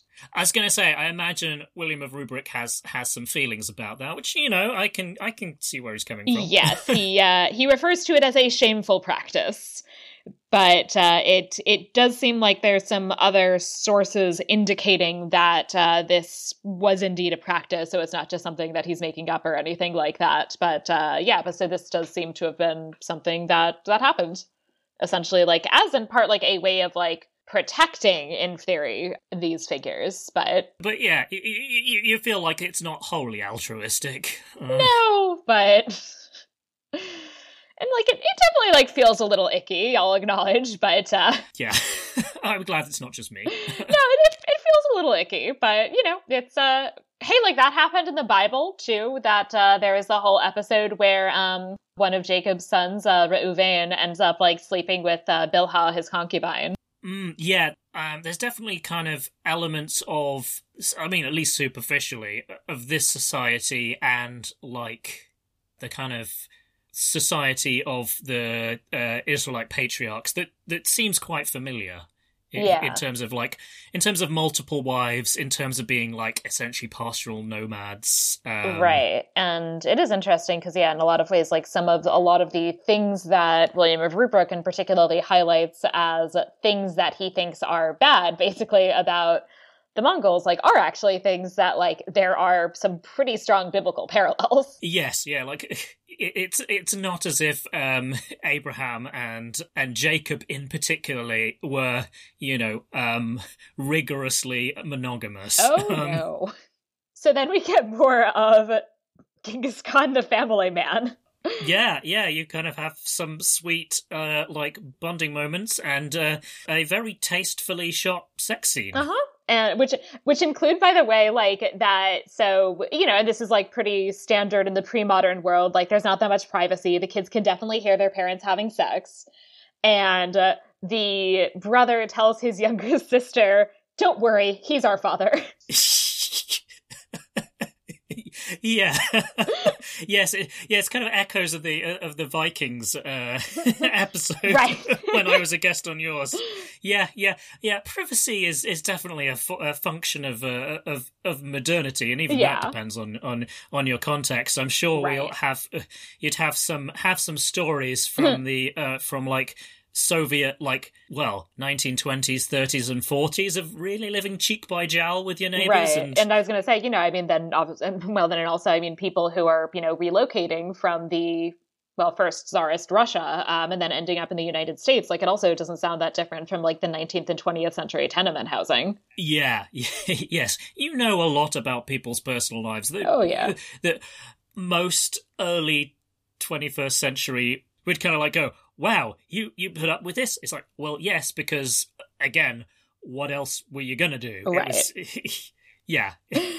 but yeah he- Tasteful sex scene. right so yeah tasteful sex scene and he uh, he bonds with his kids he um i'm not a hundred percent sure what language they're supposed to be speaking because he's teaching them mongol Yeah, I don't know what language the the Tanguts or the Western Xia or the Xixia, I think, is one of the the various different names of that particular kingdom. Um, but yeah, I don't know what they would have spoken, but not Mongol, evidently. apparently there is a language called Tangut ah, okay. which uh, i'm trying to figure out if i yeah so it is it's it, it is its own language which i Hmm. think might be sort of related to chinese but not entire but definitely like distinct it's just Okay. oh okay no maybe not actually it's described as an an ancient northeastern tibeto-burman language based on my extensive wikipedia research um so this is this is nicely done.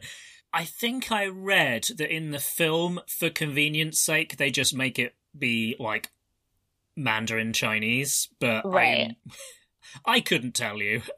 yeah Like, yeah i i have no language skills in this particular area unfortunately and so yeah i cannot cannot say anything but contextually it is pretty clear that like he is teaching them words in mongol and so that's clearly not what they're speaking yeah, and he he's very proud of the Mongolian language and how beautiful it sounds. Yeah. uh, in in his in his opinion, Uh, which hey, like that's very very subjective. uh-huh everybody thinks their own language is the most beautiful language except for people who speak english I don't know. I mean, you get people who wax lyrical about Shakespeare, which fair enough. um and he also says by the way that someday everyone will understand mongol yeah, o- ominous. Uh, I mean, you weren't totally right about that, but that is also a, there's some ominous subtext with that statement. Right. And he he presumably did certainly increase the amount of people for at least the next like couple hundred years who understood Mongol. Yep, yep, definitely incentivized learning it one Right. way or another. Right. You know, didn't didn't last entirely. Uh, I don't think there are a ton of Mongol speakers today, but uh, you know. No, it's it's it's not on the priority list of, of things to learn. But random tidbit though, um, modern Mongolian is written in the Cyrillic alphabet Oh. as a yeah as a legacy of them being in the uh, sphere of influence of the Soviet Union, basically, Oh, because huh. the Soviets were the big dog on the block Yeah. at that point. Hmm. So yeah, so the the Mongolians adopted Cyrillic, which which means Hmm. I can semi I can semi like I can sound it out and Right. be probably not totally wrong because also the thing about like non Indo-European languages that adopted uh, that adopted Cyrillic because they adopted Cyrillic relatively recently as opposed to you know you know languages that took up the Latin alphabet Mhm. there's a chance that those letters actually sound the way that you think they're going to sound Right. as opposed to the situation you get with say how letters sound in English versus how they sound in say Irish when it's kind of like right. okay i don't see how that is let me let me be clear i don't think there are legitimate like right or wrong uses of latin letters Right. and certainly certainly the english language is not in a position to oh, preach Oh no, not at all. about Yeah. about consistency but generally speaking i think the cyrillic alphabet is they're a bit more consistent Mm-hmm. than us users of the Latin alphabet. But anyway, I, also, I thought I'd mention that in passing because I'm a languages nerd. Yeah, so. and and actually, just a, fun fact: uh, one of the other like one of the ways things that really highlights the disparities between ways letters and sound and words are pron- are pronounced in different languages using the Latin alphabet is uh, transliteration from languages in a different alphabet. And so Hebrew is oh yeah, yeah. don't get me started. yeah so like hebrew is super phonetic but then you know you have to transliterate it and uh, i remember finding it so jarring the first time i came across a bunch of catalan transliterations of hebrew so Hmm, just because they make very different choices, I'm guessing. well yeah but they're choices that totally make sense if you know how things like the kind of pronunciations in catalan but they just look so weird to an english speaker. So my favorite example is an x in catalan is a sh sound. And so the holiday Rosh Hashanah, which in English is typically transliterated R O S H space H A S H A N A, is R O I X H A X A N A in Catalan, which just like looks so weird. yes, and it and it totally makes sense. Like that is the correct transliteration for Catalan pronunciation norms. Mm, mm, But yeah, like it's a correct transliteration of the Hebrew. It just like it looks so odd to an English speaker. yeah, because you want to put a x in there, Right. Yeah. So you're like rocks hexana. yeah. what? yeah. Um. Yes, I'm going to mention in passing, but seriously, don't get me started about the Library of Congress's system for transliterating Russian, Mm-hmm. because you genuinely get the situation where the Russian male name Simeon is transliterated as S E M E N. Good job, guys. Good freaking good freaking Somebody job. should have thought that Yeah. one put that one through. no. um, and the thing is, I didn't realize this was the reason for that when I first encountered it, and then I realized like this isn't someone making stupid choices, you know, because they made a stupid choice. They're making a stupid choice because the Library of Congress told them to, essentially. Right. Uh, oh God. yeah, yeah. So the less said, the better. I don't mean to dunk on a U.S. institution, but Eh, That's why I, I briefly interned for the Library of Congress. Yeah, um, I'm I'm disappointed you didn't bring that up with them, but you know, well, I'll let it pass.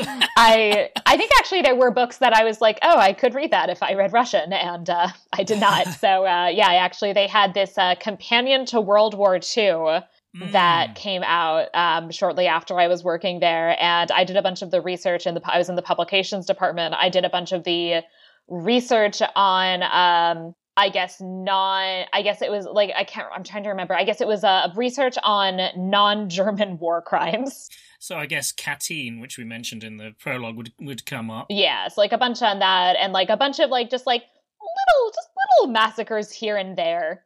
Um, like there was a lot of like little massacres here and there in Eastern Europe in a lot of areas that were like kind of going back and forth and or like had like a kind of mixed population and because of principles of territorial sovereignty a lot of people seem to have decided Mm. like well, if we kill a bunch of those people, then we'll definitely be the majority, and this can be like part of our state. My goodness, yeah. Yeah, so there are like a lot of like things like that where just like in like uh, ethnically mixed areas where they were just like, we're going to like murder our neighbors. Uh, because then it'll be unmixed. Exactly. yes. Yes. If, if you commit genocide, then you have a lot less ethnic mixing. It turns out. Yeah. Getting back to the to the movie, Yes, I, right. I guess people doing awful things. Mm-hmm. You know, it's it's not something that humans from any era have a monopoly on. Oh no. And you can kind of see why somebody might develop a slightly misanthropic worldview. Yes. yes. Hey, guess what? Humans are really awful Yes. Yes, we are. When they think that they can get away with it. Yeah. Uh, I'm so depressed. Yeah. Anyway, we should probably finish off this movie. Yeah. So so he goes to talk to a god. Yep, again. Yeah. Um. So he's got his god friend. Uh. He sees a cool wolf. hmm Who may or may not be the incarnation of the Mongol god Tengri. Yes. I think that's I think that's implied, but we could get back It's to that. it's implied that he he's like buddies with Tengri in some way. hmm And uh, also, I will say the one thing that I think this movie could have done a little bit better is Hmm. that the transition. So he now basically says, like, I will make the Mongols obey, even if I have to kill half of them. Oh, yes. And I think they could have done a little more development on like why he wants to unite the Mongols, which seems to now be what he wants to do, but it's not clear why he wants to do that. I, I think I would slightly disagree with you there insofar as when he gets out of prison, um, basically he kind of asks his wife for an update, like, Right. what's going on? What have I missed? and she basically says, it's even worse than usual. They're even killing kids who aren't taller than a wagon wheel Right. now. Okay. Like, it's just gotten awful. And so then Temujin says, I'm going to give the Mongols laws, even if I have to massacre half of them. He doesn't say massacre, but he just says kill. But, Right. you know, There, there's some massacre. there's, there's massacring implied. Yeah. So it is kind of like, hey, my killing people is for the greater good. right. So yeah, so there is there is that, Mm. I guess. But yeah, but it's just like I don't know, like to some extent it's like I kind of like honestly, except for the fact that it obviously didn't happen this way historically, Hmm. like I honestly could see like I think it would make sense with the character almost for him to just be like, cool, I'm just gonna like hang out in this field with my family for now. Yeah, yeah.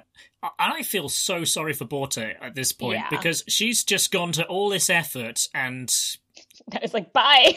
Yeah, and he's kind of like, well, I've got my hobby slash career to focus on, so off I go. also, like he said, this movie's really a lot like Hamilton. Um, he says goodbye to her at least. I don't even think he says goodbye to the kids. yeah, Uh, and I-, I think I think he makes the offhand comment of like, "You're a good wife because I know that you'll know that I'll be back." It's like, oof. Okay. Great. Well. I'm glad that you think I'm a good wife. On the other hand, you're not being the greatest husband right now. Right. It's also like the like one of the like most romantic things that he says to her in this scene is something like, "I have names already for all the sons you're gonna have." It's like, oof, sweet. Good. Thanks, I guess. Yeah, I, I, I mean, at least this time it'll be it'll be kind of consensual, which makes a change. It, she seems to have a great time during the fairly tasteful sex scene. Oh, she does. Yeah, she's she she definitely makes some own noises. Yeah, she she seems happy. Yeah. Um. anyway, so yeah, so we kind of time jump. Yeah, so we time jump. Um he has basically united, I guess, like most of the Mongols with the exception of a group that are still following uh, Jamuka. Yeah, I would characterize it as they have about half of the Mongols each, but it's like he has the slightly smaller half. Yeah. But yeah, suddenly there are a whole lot more people in one area than we have seen hitherto. Right. So it's this like it's this is actually the first and this is the end of the movie basically. This is the first what I would thing that I would characterize as a really massive pitched battle. Yes, yeah, the previous battle is much more of a small skirmish Yeah. of kind of two raiding parties that go head to head. Yeah. and so this is really the first and only because it's nearly the end of the movie mass battle, which is interesting and kind of surprising in both a medieval movie in general, but in particular like a movie about Genghis Khan. Yes. Uh, there's some real cheery music as they go into battle. Yeah, cheery, I would say it kind of it goes kind of a bit Wagnerian, yeah. which is kind of a step change. It also had like weird hints of like a communist what sounded like a like Soviet communist march. Yeah, yeah, very. It, yes, I mean we can get onto this in, in, a, in a minute, but tonally it's very different to the rest of the film. Yeah, so it's a little it's a little bit of an odd jump. It's also interesting because so uh, we've had these like spiritual moments that he's had while uh, communing with his deity, but Mhm. Now there's actually an implication that like he literally like has God on his side and like that there are supernatural forces aiding him in his victory. Definitely, yes. It's it's very unambiguous. Yeah, so like I mean so basically like he wins in part like against, you know, an army that is larger because of like lightning and thunder, which he is I guess the only person who's not afraid of it. Yeah, which they do make a point of Yeah. in the script because he he literally says, "Well, I didn't have anywhere to shelter from it." When I was on my own, Mhm. so I just stopped being afraid of it. Yeah. Well, good for you, Temujin, I guess. Because they make a big point early on in the movie uh, this that all Mongols are scared of thunder. Mhm. And that's not unreasonable when Right. you on your horse is the tallest object for miles around. That's Right. not just you being silly, it's you being like, I could genuinely be turned into, you know, cinders. Right, and you you should be scared. I mean, you should be scared of lightning certainly, and you know, obviously, like the distinction between lightning and thunder is honestly one that's slightly like fuzzy to me. So it certainly makes sense. It would have been fuzzy to people in the Yeah. 12th century. Yeah, they knew that you don't get one without the other. Right, so, like they they know. generally like come together. So you know, Yeah. all all very fair. Yeah, and they're both intimidating in their own way. Yeah, and so yeah, so he wins this battle. hmm Not wholly due to divine intervention. There's there's some definite strategy going al- yes. along, but yeah, there's definitely implications of that as well. But that like also it's like I mean it's interesting because like the divine intervention is then like portrayed as being like part of the strategy. yeah, I can I can kind of count on Tengri to have my back. right. And that like and like that yeah, that like it's very much like this is like a piece of my military strategy is like God. Which like, you know, if he can pull it off, like power to you, my friend. Yeah, uh, yeah. I mean, I guess t- to be fair to him, he is not the first and not the only to have, you know, factored that in. I mean, it's better than like kill them all and let God sort them out as the like military strategy during the Albigensian Crusade and uh, shortly after this in uh, in southern France. Yeah, someone basically said that, didn't they? that it's like Yeah. if we accidentally kill some people who shouldn't be, well, that's fine. Uh, God will know. Isn't it like God will know his own? Yeah, there's different versions of it, but yeah, it's so the papal legate allegedly, at least, uh, said that at the Mm, gates of I think yeah. Béziers when they were Mm. basically like. Well, how do we know who's a heretic and who's not? So yeah, because yeah, it's just yeah, kill everybody, and you know, God'll send to heaven who He sends to heaven, and hell who He sends to hell, essentially.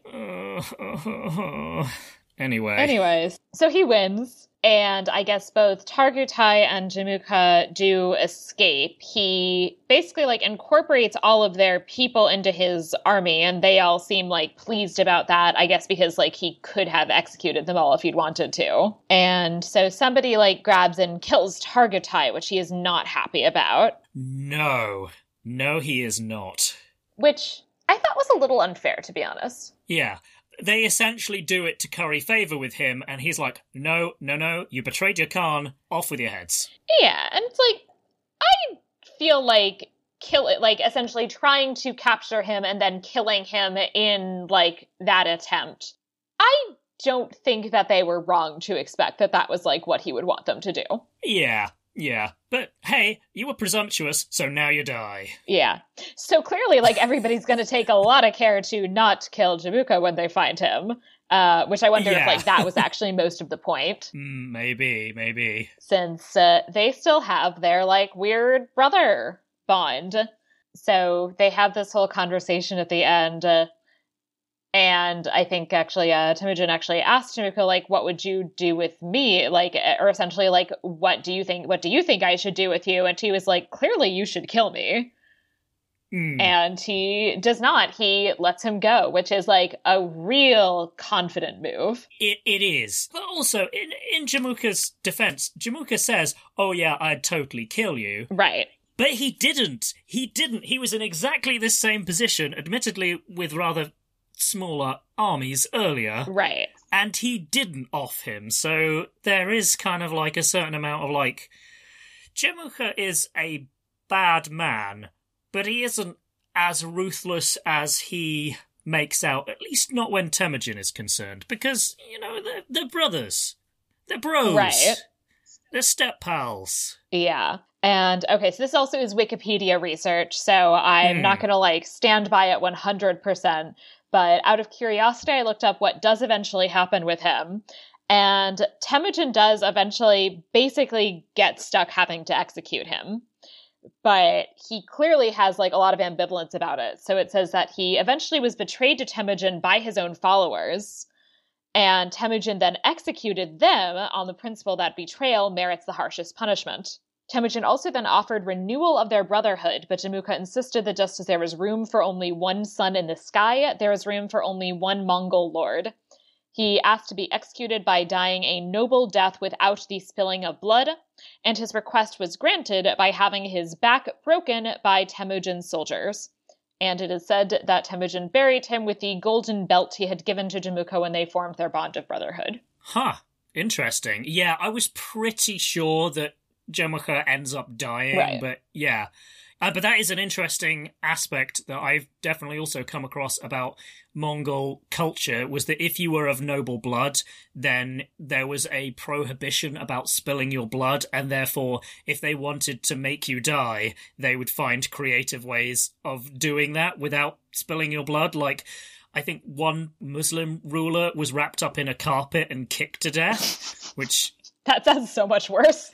Yeah, like beheading is messy, but I, I think like But quick. yeah, exactly. And and I think a former queen regent of the Mongols several generations down the line was killed by being sewn up into a bag and thrown into a river Mhm. because again they didn't want to spill her blood and it's like mm, I'm pretty sure that's a really bad way to go. Yeah.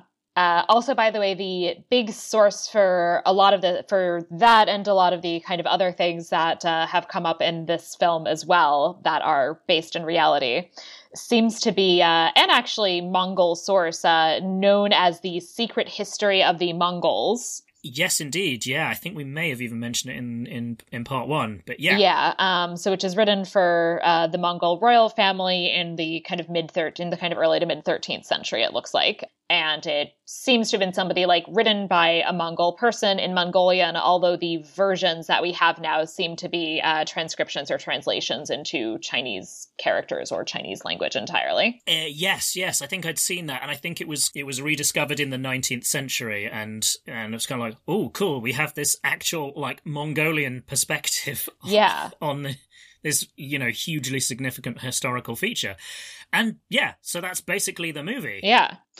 Oh, actually, one more thing that I wanted to mention at the end, actually, is that so he starts talking to his son, who's now 10, about the fact that he has to choose a wife now. Mm, yes, yes. And, uh, you know, is like, I'll teach you, like, it's really important to, like, choose a good wife. And he's like, look, what a good a job I did finding your mother.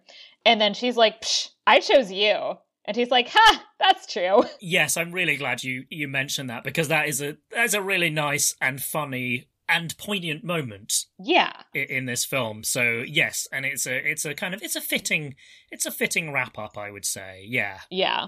Excellent. So yeah, I think we've done a, a good we've done a very thorough job Yeah. of summarizing that film. I think we may have been similar to the runtime, but Uh, but there is there is a lot that it's kind of good to have flagged up to kind of like discuss uh, the content and themes. I would guess. Yeah. I think I think the first thing I would like to talk about is uh, is how did you feel about the non-linear structure of the story and the storytelling more generally? I actually really liked it. I thought that they did it. I thought that they did that well. That it very much like it didn't fit with the expectations that I entirely had for it, but I think that it worked in terms of creating some amount of suspense about like how things got to the point that they got to uh, which is often hard in a story where you essentially know what the end is Yeah, yes, it, do- it does slightly suffer from the Titanic problem. Like, right But we didn't mention it in the summary, but the framing device is essentially we start off, he's in jail. yeah And then it's like, well, how did I end up here, dear viewer? Um, I mean, Right. clearly not with that jovial tone, but then we kind of wrap back to his childhood. And there's a really nice moment. I mean, clearly not nice for the character, but in terms of the storytelling, where he falls through the ice and is subsequently rescued. But just after we've seen this happen, we flash back to Temujin in the prison cell and him recalling this incident, and it's almost like subtly saying, like, he is kind of sustaining himself in prison by remembering the hard things that Yeah. he's survived thus far. And it's really not spelled out, but I think it's quite clearly implied, which I really liked. I thought was very good. Yeah, I thought so as well. And yeah, as I said, like I think it just like having that as your beginning immediately makes you ask the questions both how did he get there and also because you know the end, how does he get out? Yes, and the whole him getting sold into slavery and being in prison. This seems to be wholly the invention of of the script writers. I couldn't find any mention of this incident whatsoever. Yeah. But uh, but yeah, I, I, I liked it. As you say, it, it creates some much needed suspense. Mm-hmm. I I think in general it's very very tightly scripted. Like Yeah. the, there's lots and lots of little setups and payoffs. Like uh, you briefly in your summary mentioned the dowry sable coat. Right. Now that was an interesting one because that is then used as kind of like part of sweetening the deal for Jamuka to Yeah. help Temujin. And that is kind of like a creative way that the script writers have adapted stuff in the sources but changed Yeah. it because the, the sable coat is used as kind of like a sweetener but it's actually for a different chieftain hmm. that for for narrative clarity the writers have dispensed with because my goodness just There's already a lot of characters. there's a lot of characters in this film and it does a very good job of delineating them Mhm. but if you were to be more faithful to the sources it would be very very hard to follow Yeah. and this i think you have to be paying attention but I think they do a good job. And I think if they'd cut more characters, it would have been oversimplified Yeah. and kind of dumbed down. So it's kind of, I think it strikes that balance really well. Yeah, I think so too. I think they make good choices on that. The one thing I will say is that the tone of the film for about an hour and a half and then the last kind of like six, seven minutes is all very of a piece. Mhm. We kind of covered it in the summary. The bit with the big climactic battle feels very tonally different. It does, yeah. I mean, I don't want this film to be any longer in a sense because it's two hours and that's very neat. Mhm. But it does feel like this end bit is kind of like, okay, right, suddenly we've got a lot of ground to cover and right, big battle time. And and I Yeah. I don't know how you would get out of that problem and not just kind of like add boring runtime. I actually almost, if anything, actually wish that they'd ended it earlier. Interesting. I think that actually it could have been really interesting to end it with like him going off to unite the Mongols and not necessarily actually having to like show it happening. Yeah, I can see where you're coming from there. But I guess that there's there's a certain amount of like sort of having to deliver what you said on the tin in the sense of like he has he has to he has to have risen. He can't be like you know mostly mostly there or you know on his I way. guess that I guess you can't I guess you can't have the movie that's like this that's like the rising of the start of the rise to power. Right. I, I mean, you mentioned earlier that they initially did plan sequels to this. And especially if there were planned sequels, I think that's where I would have done the cutoff. Yeah, I can I can definitely see where you're coming from. I understand why they made the decisions that they did, but yeah, it does it does mean that this film that's really so tightly plotted Yeah. suddenly becomes quite woolly. I mean, because you also you lose all of the politics of like, how did he get almost half the tribes? Yes, I think that you kind of want on the other hand would be hard to do interestingly. Yeah, and it would especially be hard to do interestingly and also quickly. Yes. yeah. Um, but I, yeah, but I think it, I don't know, I, but I think it would have been interesting to like have even like a scene that kind of gave a flavor of what it looked like for him to make an alliance. yeah, you, you are left wondering like he's got out of prison like most of his men got killed earlier. Right, like I where did he find all of these people? Uh, yeah, and why did they decide, well, y- you, the kind of smelly former convict guy, you're going to be the Khan that. Right, he doesn't have a great track record No. at this point. On the other hand, they do mention, like, when they're dividing the spoils after dealing with the Merkits, Mm-hmm. that Temujin is much more equitable in how the spoils are shared. Yeah. And based on some other things I was reading, it also seems like there's some interesting dynamics in terms of like there's people that he's reaching out to who are maybe like a little bit outside the some of the like clan structures and that him kind of bringing a lot of those people in was one of the things that like he was doing that Jamuka kind of wasn't doing.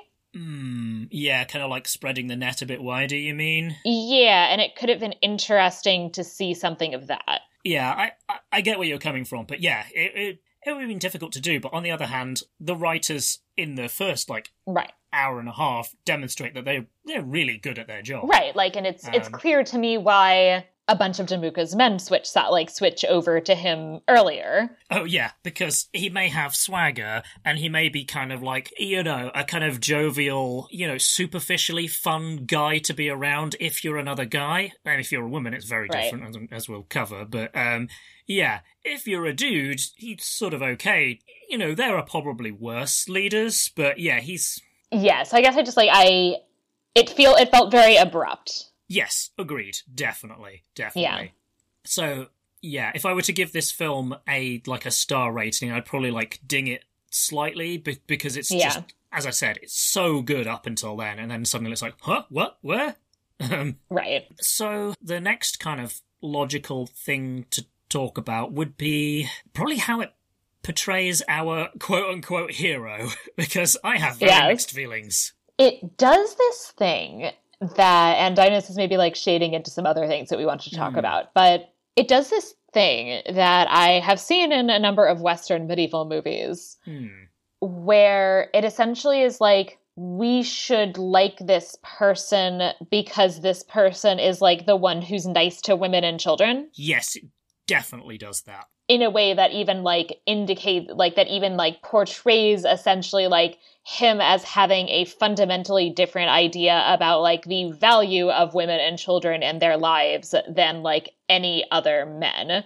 Yeah, I think you said in the summary, like, this is apparently the only guy in this culture who particularly cares about his wife and kids, which Right.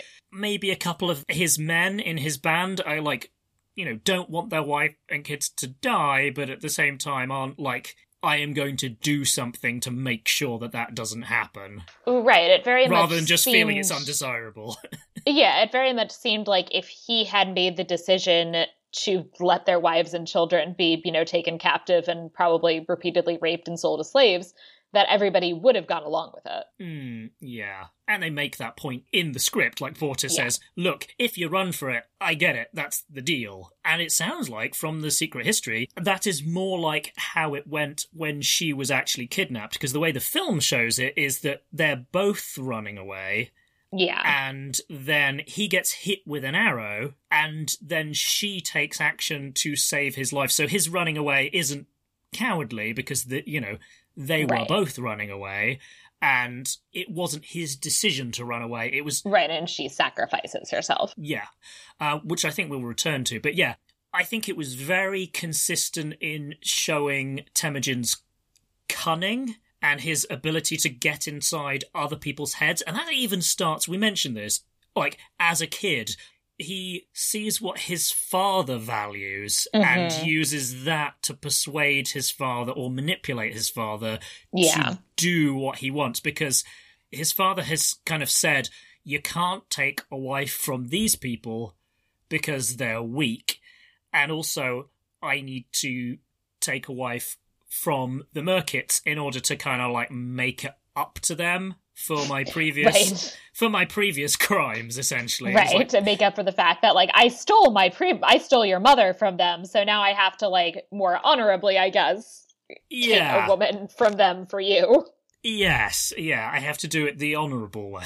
um, yeah. and Temujin, uh, wily nine-year-old though he is, basically says, "Well, if this tribe is weak, then it doesn't matter how we treat them." And and Yesugei is like, "Yeah, good point, good point, Junior, good point."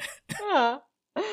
And then he's like, ah, pulled one over on ya. Yeah, well, and then his his escape is very much like cunning as well. Like when he's a he's an adult and he's in this kind of like the movable stocks, is he essentially goads his guard into like coming over to beat the crap out of him, and this guy stupidly underestimates the ability of somebody who is kind of attached to some really heavy objects to use Mhm. heavy Right. appendages to like beat you to death. Which I mean, Yeah. He's very much almost this like trickster figure, which is interesting.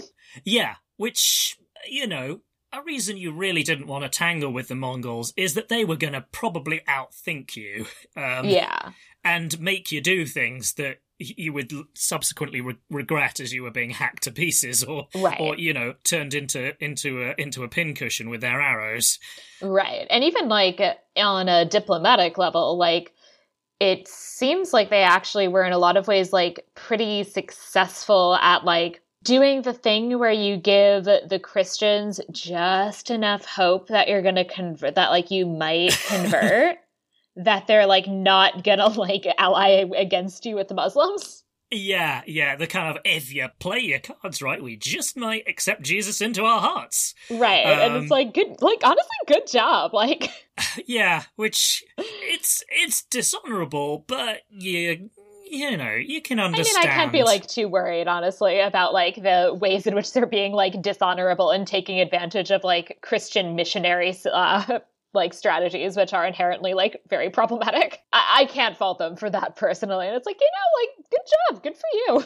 Um, yeah, so he's very wily and he loves his kids. And that's that's the thing that's a little odd is that obvious like obviously you see him like in battle and he's like good at fighting and he like beats a guy to death with the stocks.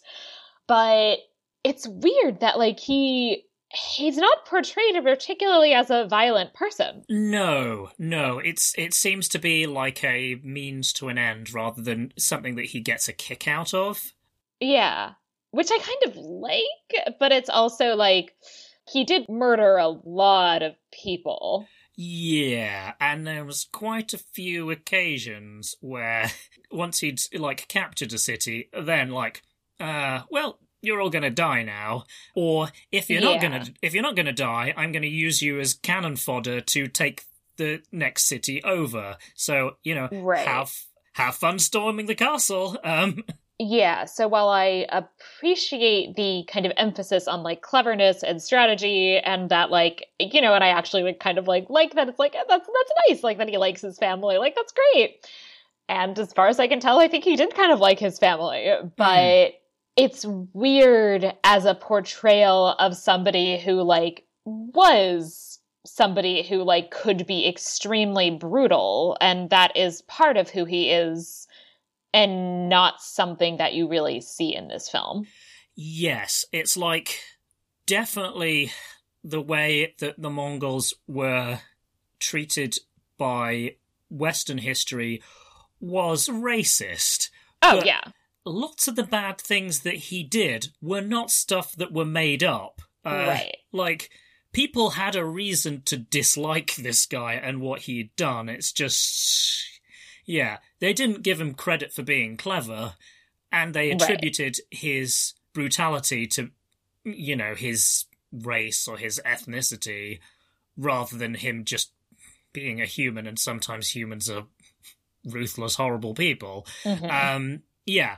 and that um, as far as I can tell, some of his choices, like toward brutality, are like they strike me as being strategic rather than sadistic for the most part. I th- I think so. I based think on so. the little that I know, that it seems to be that they're like ruthless, certainly, but that they're decisions that he made because he thought they made strategic sense, not just because he like loved him some murdering. Yeah, and I think I think it's also possibly worth saying that they that some of those behaviors were also kind of like par for the course. Um, Right. And I wouldn't say in particular that I think he is, uh, like, I very much would not say that he is, like, more violent or brutal or ruthless than rule than a number of, uh, you know, successful armies or generals or, you know, or forces in, you know, other parts of the world at this time. Yeah, I think the film is definitely guilty of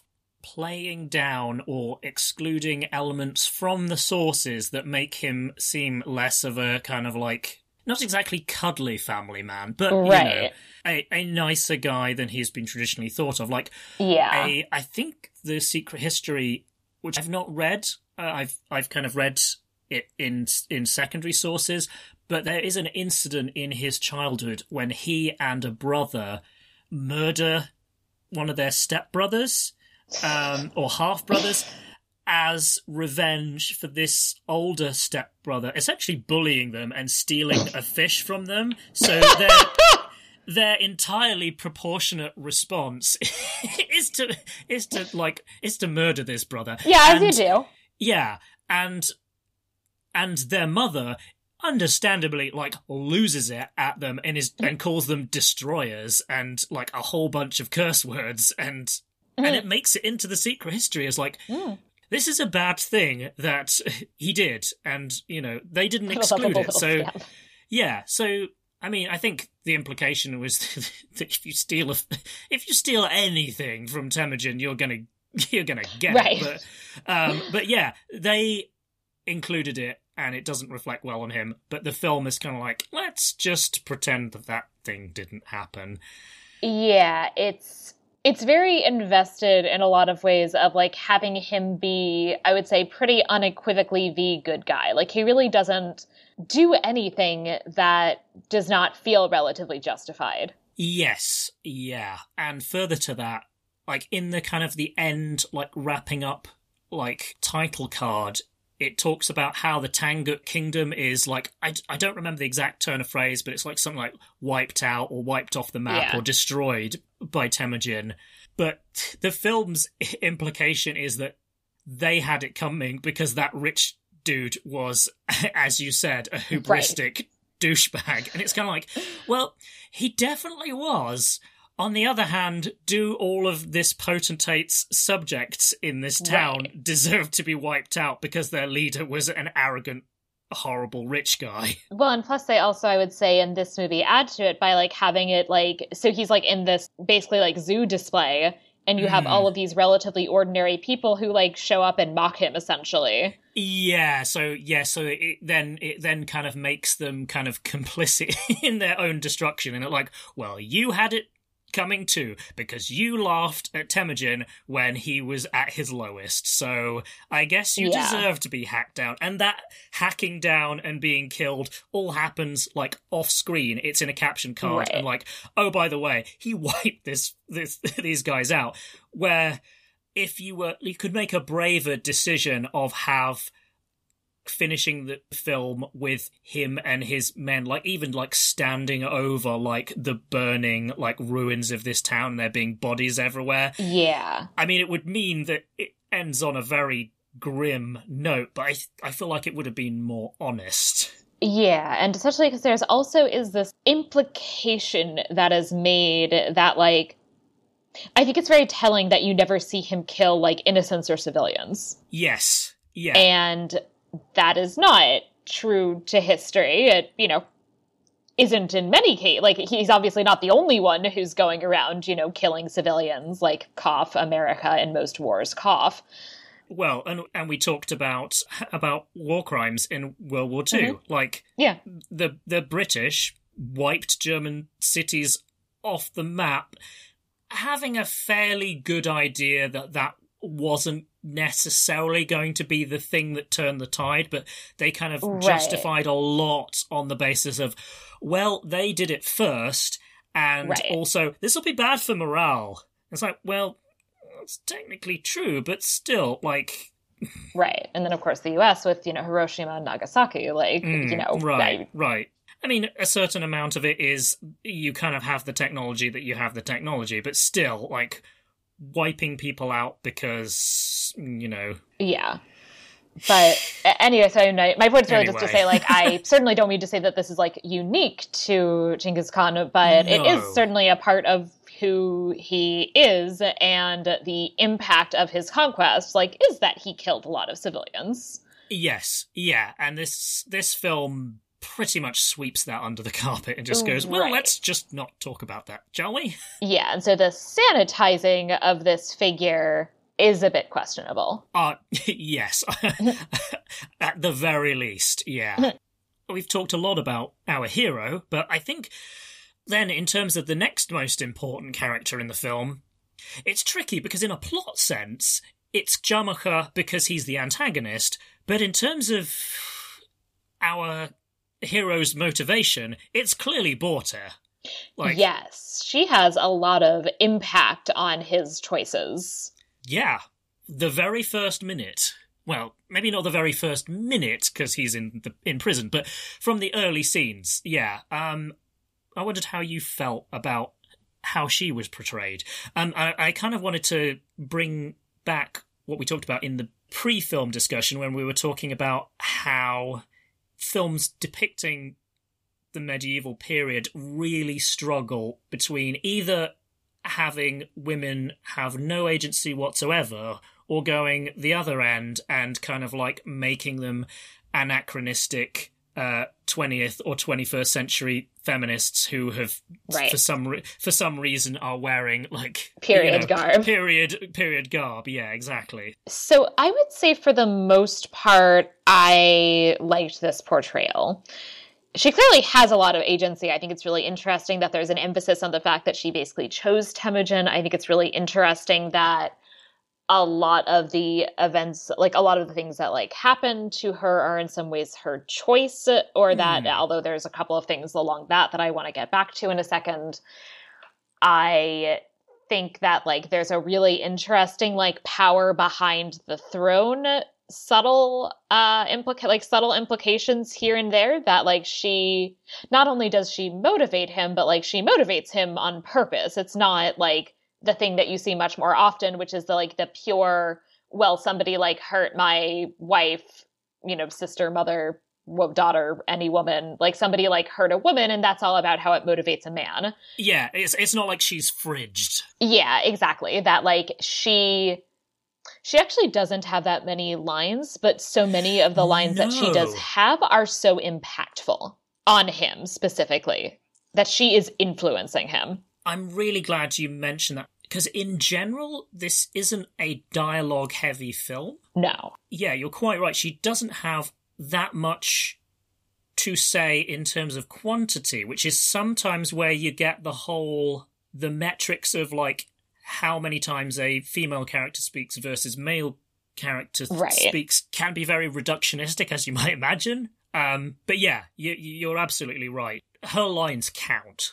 Yes, and I think she really does strike me as a character who comes off as somebody who is in many ways in fact even using her own like the like the contemporary gender norms to her advantage and as like part of uh, the way she wields power is by working within that system which rings very much true to me that she doesn't ever make any effort to take for herself a kind of power that would not be considered acceptable for women to have, but that she's very much kind of working within the system. And uh, essentially, I think you could almost make an argument that she basically like chooses a man that she sees as having potential in order to like herself like become essentially a powerful figure. Yes, and it's not portrayed in a way that Temujin isn't her puppet. She's, no.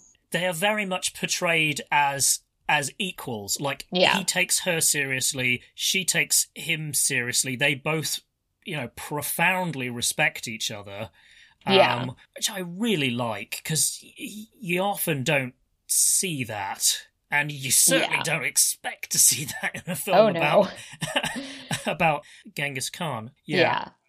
So I really like a lot of that. The one thing that I will say I have very mixed feelings about is the kind of sacrificial aspect on her part.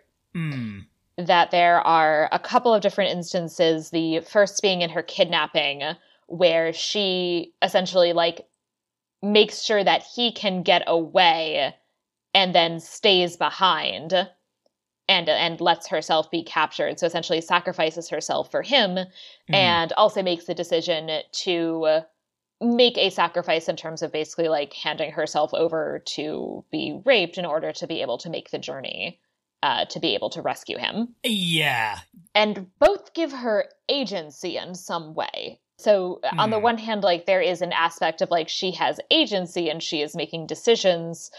On the other hand, her agency is ultimately leading her in these cases to sacrifice herself for a man. Yeah, I mean it's it, it's very interesting, isn't it? Because in the because the first one there's kind of like there's a bit more of a justification of like this is an interesting way of interpreting the historical Right. material. Y- you know, it's kind of like making her being kidnapped like it's giving her some at least some agency in that. Right. I mean, she's less helpless than a standard portrayal based on the sources actually would have her. And so that is an interesting decision. Yeah.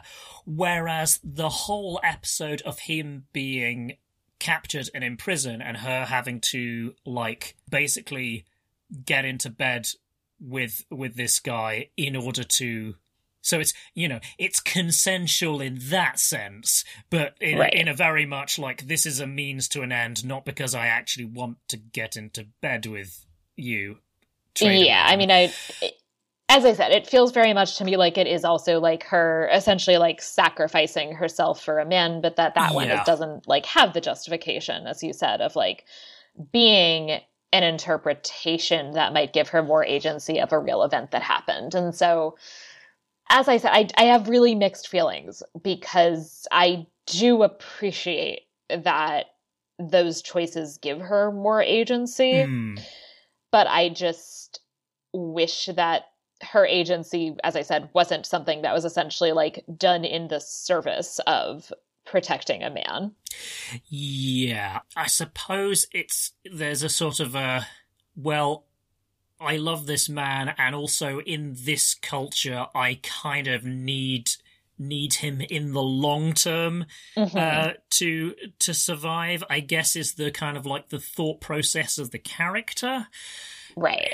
I, I still I I entirely see where where you're coming from, but I did want to mention a a really I thought this was very deliberate and very sensitive and smart of the of the way the film was shot like her actually being captured in terms of how they depict it it's very similar to when he gets captured in Mhm. terms of like in terms of how it's framed how it's shot how Yeah. just it looks very similar and i and i feel like it's deliberately like Mhm. identifying the two of them like together rather than just and showing how their experiences are you know kind of uniting them i thought it was an interesting and very thoughtful choice how they showed that rather than just being like oh and now she's captured Yeah. they use that as a kind of opportunity to identify the two of them as a pair Yeah. rather than her just being his love interest as it were Yeah. The The one other thing I will say is that, given that especially, um, Hmm. it does still, I feel like, remain largely his story. And part of that does also mean that I guess I would have liked a little more thoughtfulness about like her interiority, given that she is a character who is presented as having been repeatedly raped. Yeah, that's that is a very very good point. Yeah, yeah, we don't like we've said she gets plenty of agency, but you don't get to see her dealing with you know some of the things that have happened to her. Right. Um, and so it just kind of happens and then it just kind of happens and then it goes away and there's almost this implication that like well it goes away because like her husband's not mad at her about it but that doesn't mean that it wasn't potentially a like pretty awful experience for her Yeah, that experience doesn't go away for her. It's I mean, I mean it's good that Temujin isn't a total bastard about it. right Um, right Which we will get onto this, but Jamuka, yeah you'd get different results with him. Um, Yeah, but it's, I mean, so one thing that you see all the time is like rape being used to show that like a bad guy is bad. yeah, it's it's it's a it's a gross, ugly shorthand. You're totally right. Yeah, and and here it's actually this kind of weird opposite where it's like him not being like mad at her for being raped is like then used to show how nice he is. Yeah, which I'm not really sure that that deserves a pat on the back. I mean, it's good that he doesn't react the other way, but yeah, it's It's the like giving a cookie for doing the bare minimum of like decent of like being a decent human being. Yeah, yeah, exactly, exactly. Um, I think before we move on to the next point, I, I did want to mention again, kind of in the in defense of the film's handling of of Borte as a character, was that her decisions over what happens to her body aren't the only way that she demonstrates agency Mhm. and she makes sure that she is heard by Temujin and that he takes Yeah. her advice on board. And this is really important in the situation of like what is going to be done over this kind of like ostensibly accidental killing of Jamuka's brother in the horse Yeah. raid. And she's basically like, look, Temujin, if you execute these guys to make peace with Jamuka, in the short term it will make peace with Jamacha, but what will that show to your followers yeah. and their loyalty to you? And and he's again, it's not spelt out as much as I spelt it out there, and his response is not spelt out. This Mhm. film is really good at showing and doing kind of like minimal explaining, but enough that you get it. I think it's really smart in that regard. And he Yeah. basically is like, "Good point. I will do Yeah. that. thanks, thanks, Borta, for not allowing me to make a rash decision here." Yeah, and there are definitely a lot of things I do like about her as a character. Yeah, um, and I think it's a it's a it's a really it's a really good uh, performance. Um, Yes. I mean, everyone is generally strong, but um, I just thought I'd mention in passing, in case I forget to mention it later, is that in terms of the the main players, she is the only actor who is actually uh, Mongolian. I saw that, yeah. Yeah, yes. Uh, her name is Hulan Chulun, I think. Um, is the, that's about as approximate a pronunciation as you're gonna you're gonna get. But uh, yes, I was kind of helped out by the fact that I could read the uh, the tra- the Cyrillic transliteration and go, oh yeah, okay, that that that's coming out how the Latin tra- transcription suggests. But uh, anyway, so yeah, I also so thought it was interesting, by the way. I looked her up too, and uh, she's actually a director as well as an actress. oh, I didn't realize that. Yeah. I didn't know that. I I did want to again, if we get around to it, because I realise this is alre- already quite a long episode. But the uh, casting director who, like, quote unquote, discovered her uh, is also like seems like a really interesting character. Um, and she, I definitely want to talk to in you know, kind of in the wrapping up process. But but Yeah. anyway, yeah. So tied closely from Borte as a character is, and we've already touched on it quite a lot, but the contrast between Temujin's attitude towards women and Jamuka's. Hashtag Yeah. let him die. Oh yes, yes, yeah. The the really good bet where he's like, Psh, just leave that wife. I can give it to new wives. Yeah, yeah. Uh, and then later on, like when they're around the campfire, he's kind of like ostensibly complimenting Temujin's for uh, decision, but also kind of like slightly sending him up amongst the men because it's okay to do with your second command in command. Apparently, if you're Jamuka, basically kind of saying, "Well, if it was me, I'd execute." He even like does the kind of like. Kind of like across the neck gesture, which I'm not sure Yeah. he necessarily did uh, Right. back then. But you know, you have to make concessions to a like, Uh-huh. 21st century audience. Yeah. But yeah, yeah, and it's kind of like, oh, hashtag let him die. Yep. Yeah. No, he is awful. Yeah, And it is this weird, like, let's use basically like being nice to women or mean to women as like a yardstick for how to demonstrate that somebody's like a good or bad person. mm, yeah, And it like makes him this weird foil. And I think it's especially interesting that it does that in that area, whereas in most areas, he doesn't actually necessarily seem quite that different mm, yeah, like he he and Temujin clearly both have the same like weakness to some extent in terms of like feeling like they have to treat each other with some amount of like care and consideration that is different from what they would show most of their enemies because they have this like brother bond mm, which you know can come back to bite them. Uh, there's kind of an implication i guess that Temujin is more generous uh, to those who are fighting on his behalf. Yeah, definitely. It seems to be that Jamuka is a bit more like. There's more ways in which he kind of emphasizes who the big dog is, whereas yeah yeah, it's kind of like weirdly like Temujin is portrayed as being like much more equitable and kind of like that moment when those two troopers desert to join his gang. yeah He's basically like, "Look, dude, it's democracy. Mongols are democratic, Right. and they can choose whoever they want their leader to be. Like you can't do sucks, anything. Sucks to be you. I didn't steal them; they chose me. So what you gonna? I mean, he's he's way more conciliatory than the way I'm portraying it. If you haven't seen the film, but Right. he- he's basically like, "Look, this is about freedom, dude." Right. Live free or die hard, Mongol style. Yeah, yeah. Which I mean is interesting because I I don't know a ton about this, but from what I understand, as I already mentioned, Mongolia was very much in the Soviet orbit and therefore Mhm. had like essentially like Soviet communism like Mongolian style. You know, basically it was kind of like the Warsaw Pact but over there kind of thing.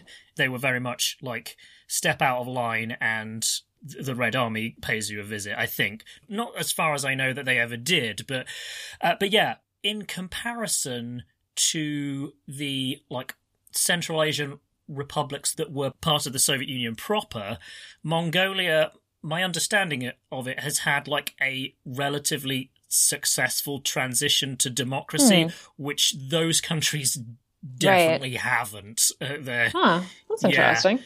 so I thought that was interesting, and I think the Mongolian involvement in this film being made was actually somewhat limited. Like I Mhm. read, admittedly, on the Wikipedia page huh, that they wanted to shoot some of the film in Mongolia proper, but ended up not because there were protests ahead of Hmm. the film in Mongolia because I think people were sort of like preemptively upset about how Genghis Khan was going to be portrayed. They shouldn't have been. And well, yeah, he was. yeah, this film goes out of the way to kind of present him as basically like a decent dude, and if he ever did Mhm. things that were that were nasty, it was he had ample justification, like the He's whole like the nicest guy in the 12th century, yeah, according to this movie. yeah, like him wiping people out is off stage, mm-hmm. and his killing half of the Mongols is for the greater good. Right. And also, like, again, like a decent amount of it is like off stage too. Like Yeah, this, this clearly wasn't like the first battle. no, no, Like, no way. Like, I, I you know, I would have to look more things up. But like no way there weren't like additional battles where additional people were killed en route to like getting himself to be in charge. Yes, but maybe those would have been t- later on. I mean, it's it's Yeah. interesting because two hours is actually quite a short run time for like a sort of traditional epic. Like you're Yeah. sort of allowed in that genre to to go two and a half, three three hours if you if you want to. But I don't know how much of that was kind of like pragmatic kind Right. of like marketing decisions of like you want to get a western audience in to see your subtitled film Right. you know don't make it longer because they might decide against it um Yeah. And a film that covers 20 years too. It's also like doing that in 2 hours is, you know. it's it's pretty impressive and I, I mean we've we've talked about the structural like it's very neat and tidy for most of the runtime and then suddenly Mhm. isn't Yeah. yeah i i have i have such mixed feelings about this this film because as Yeah. a well constructed piece of art.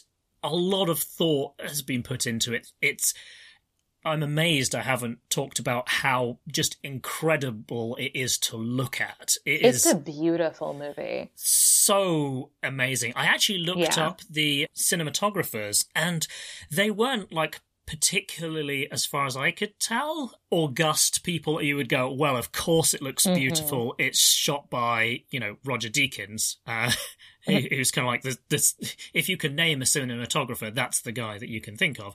Um like there were two guys. One was I, I forget his name but he was he sounded like he was Russian and he'd done like the like night watch and day watch films which are probably like the most famous thing he's done. And then the other guy who i think was swiss or french like his most famous film is school of rock. Right. which is kind of like that's not something you necessarily associate with grand you know historical epics. And yeah I, I mean this film i would say is worth watching just for how good it looks Um, yeah, and I I will say I was actually like I had not expected that this was going to be such a like well done film. I mean for for for my own podcast, I do quite a range of like things in terms of just how quality films they are like in terms of I've done like The Seventh Seal and I've done The Night Before Christmas the Netflix movie. Um yeah, but I think it would be fair to say that the films that are good bits of art on their own terms are by far the minority. Yes, yeah, I've done more bad movies than I have good ones. And part of the reason for that, actually, to be honest, is that a lot of these like historical epic movies, honestly, I don't actually think most of them exhibit like especially great filmmaking. I think most of them have like lazy character development and, uh, you know, a lot of emphasis on action, but they're not doing anything especially like interesting with like the visuals or the cinematography. It's just like a bunch of like CGI murdering. yes. Yeah. Um, and like I I was expecting something to be honest, like more along the lines of like a Kingdom of Heaven, Mm, like big showpiece battles, but like not that much going on. And was very like pleasantly surprised that this was like a really interesting movie in a lot of ways, uh, both visually and character wise. yeah, definitely. It's a hot mess, but incidentally, contemporaneous with quite a bit of this film, just to give people Right. like your, you know, if you're kind of a bit fuzzy on when Temujin slash Genghis Khan was uh, was around and like quote unquote taming the steppe. Um, Uh huh. Yeah, it's basically the time that uh, Richard the Lionheart is heading over to see if he can recapture Jerusalem. Right. I mean, I think it's eleven. Slightly Eleven later, but is the uh, the scene where he's like in jail, and the uh, uh, Saladin's conquest of Jerusalem is eleven eighty seven. Oh, okay, right, yes. So it's kind of yeah, it's a, it's around this same same time because this this film, I think, the latest thing we see is like the twelve oh six. Yeah. Temujin is proclaimed Great Khan, or you know, however Yeah. you want to translate the like Genghis slash Chinggis bit of his name. Uh, Right. And there will be essentially in uh, you know some a couple you know a decade or so after this, there will be some essentially like short lived uh, crusader successes in part because basically the Muslims are distracted fighting the Mongols. Yeah, I, I mean, I think that um, the, the Mongols kind of like like there were there was stuff on either side of the ledger because I understand that there was meant to be like a big Georgian contingent who were meant to be right. coming down to help out the Western Christians, mm-hmm. but they got wiped out by the Mongols and basically right. had to send a grovelly note to the Pope saying, uh, "You know that army we said we'd be sending? We don't have one. It doesn't exist anymore because some." Folks showed up over the horizon and killed us all. So right. we're really sorry. You know, we we would normally honour our promises, but we don't we don't have an army to send. Yeah, we had a cataclysm, and yeah, it seems to be that the Mongols were very good at delivering you a like yeah. a civilization shaking.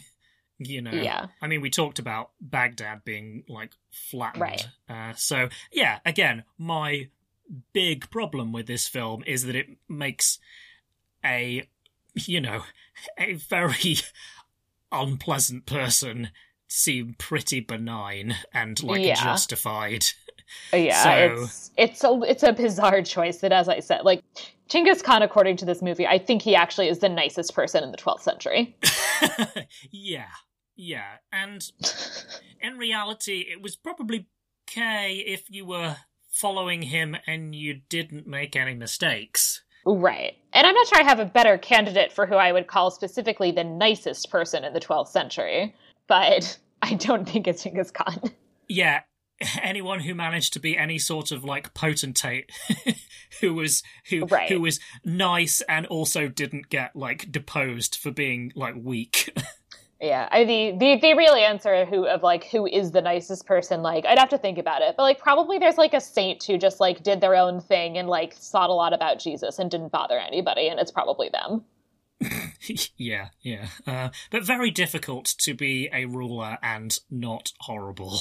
Yeah, yeah. So this film doesn't have a lot of happy fun times. It's mainly just no. like uh, Temujin's like grudge against against humanity being justified by him having right. a really hard life but we at least do see him having like some fun around the campfire and you know yeah. a few nice moments with his beloved so mm-hmm. it's not all doom and gloom Plays but the kids. yeah yeah yeah he's a loving father mm-hmm. this guy should get the like husband and father of the year award yeah definitely so on balance, would you would you recommend that people check this out if they haven't already watched it? I would recommend this on the whole. I, uh, you know, would definitely say like take some of the historical stuff, you know, and in particular this portrayal with a grain of salt. Hmm. But I think it's a really interesting and well done movie, and uh, also just on the side of in terms of like the kind of things that people tend to learn about in terms of the medieval world the Mongols are obviously extremely important and very much understudied. They're often not covered in your standard medieval history survey like college course. Mm. I will be covering them. Uh, in fact, I again look forward to reading more of the secret history because I plan on making my students read some of the secret history. Yeah, that sounds like a yeah, like a really good idea because it's not like they were kind of like in a encapsulated bubble kind of over there. They right. very much broke out of that and kind of like turned up on the doorstep of Europe and and the Middle East and yeah. suddenly you know very much made themselves relevant in a yes in a terrifying and horrible way yeah, I mean, I think if you want to know what the medieval world is like in the late 12th and into the 13th century, I, you know, even if your focus is primarily Europe and the Islamic world, you can't do that well, in my opinion, without also uh, getting some amount of familiarity with the Mongols. And so I think that there is a lot of value in like having a overall fairly well done movie about them that is also, I will say, like from their perspective. Glad, like I'm very glad to see that there's a movie that's from their perspective as opposed to essentially a movie from like a Western perspective about them. Yeah, just going, oh no, the Mongols have shown up. They are just like the barbarians of the week that we have to fight off. exactly. Like it would be all too easy to do the movie that's like 300 but set in like the third in like the late 12th 13th century with like the mongols as the barbarians oh yeah yeah and and that's something that that was definitely the way that they were treated in in military history until like Yeah. i think the second half of the 20th century was at least in the west they Mhm. weren't given the credit for actually being smart and right good they were just like well there's lots of them because you know there's lots of people in asia so right it's like oh oof okay Yeah, they basically come over and they swamp you because there's more of them, so it's not really a fair fight. And it's like, uh, no. Frequently they're outnumbered and still clean somebody's clock. So yeah they were nasty, but they were smart. Yeah, and the one thing that I will say, like low key in defense of this portrayal of Genghis Khan, is that I can kind of understand it as a corrective to the portrayal you would expect. Definitely. Like, I haven't seen either of these films, but they were Hollywood films in. There was one with John Wayne as Temujin. Oh no. yeah. Um, and then there was another which uh, had Omar Sharif in the 60s, Mhm. which at least they're not casting a white guy, but still. Right. I yeah, that was actually the other thing that I meant to comment on is that I really appreciate that they did not whitewash this film. Yes, yeah. And I think that is possibly a function of the director, and it seems like, judging by the names at least, I haven't Mhm. done huge, huge amounts of research, but Yeah. the director is of like a mixed ethnic background. Like Mhm. he's he's part ethnic Russian, but I think I read he also has grandparents and great grandparents who are Tartar and also Buryat, and the Buryat people Mhm. I discovered are like a related people to the Hmm. modern Mongolians. So Okay. so yeah, that's that's kind of part of his his Yeah. heritage, and yeah, a lot of the the crew seem like they are Central Asian or Mhm. from like ethnic minorities within Russia. Because Yeah. again, this is something that is quite poorly understood about the modern Russian Federation. Is that Mhm. federation bit can tends to get dropped off because like, Yeah. what's that doing there it's just an extra word and it's like no there's actually like the whilst the soviet empire collapsed that didn't mean that all of the different ethnicities that were part of the russian empire before it and that the soviets kind of like inherited slash reconquered Mhm. yeah russia is Yeah. much more diverse than we give it credit for Um, yeah. and some of that is just in terms of like the Russian leadership. Mhm. Most of those folks are ethnic Russians, so Uh-huh. so you don't necessarily see that diversity that's kind of like Right. under the surface if you know where to look. So Yeah. yeah. Actually I think this would be a good time to mention I already flagged her up, but the she was the casting director but also the second unit director Mhm. uh, Gulshat or Guka, to give her like a shorten her kind of nickname, Omarova, who is Kazakh, but Mhm. she, like prior to her role on this film, had actually been a director in her own right and had won a Copenhagen Film Festival award for like best film directed by a woman, uh, which Oh, uh, wow. so yeah, and I guess you need to have that award because women can't be nominated for the regular Best Director award. But Well, yes, I I think the the award only existed for a few years because I think I I don't know I don't know the history of it, but maybe the the the reading of it was like, well, it's good that they that women get an award. On the other hand, having a separate award is kind of like it is kind of pretty damning in its in its own right. yeah, I like. I honestly like. I almost wish that it that something like that category would exist, just because I don't trust the Academy to like not ignore women. Um, yeah, because I remember somebody mooted the idea of like abolishing the best actor, best actress distinction, and people quickly pointed out that like, well, that's very high-minded and everything, but then you would just go from having a you know a list of I don't know is it five five on each on each category Yeah. yeah you'd you'd go from a situation probably where i- instead of having like five men and five women for each for each category you suddenly just get you know four men and one woman and that woman Right. doesn't win um, Yeah. yeah or or a list of 10 and it's like one or two women Seven Yeah, men and three women or something. yeah.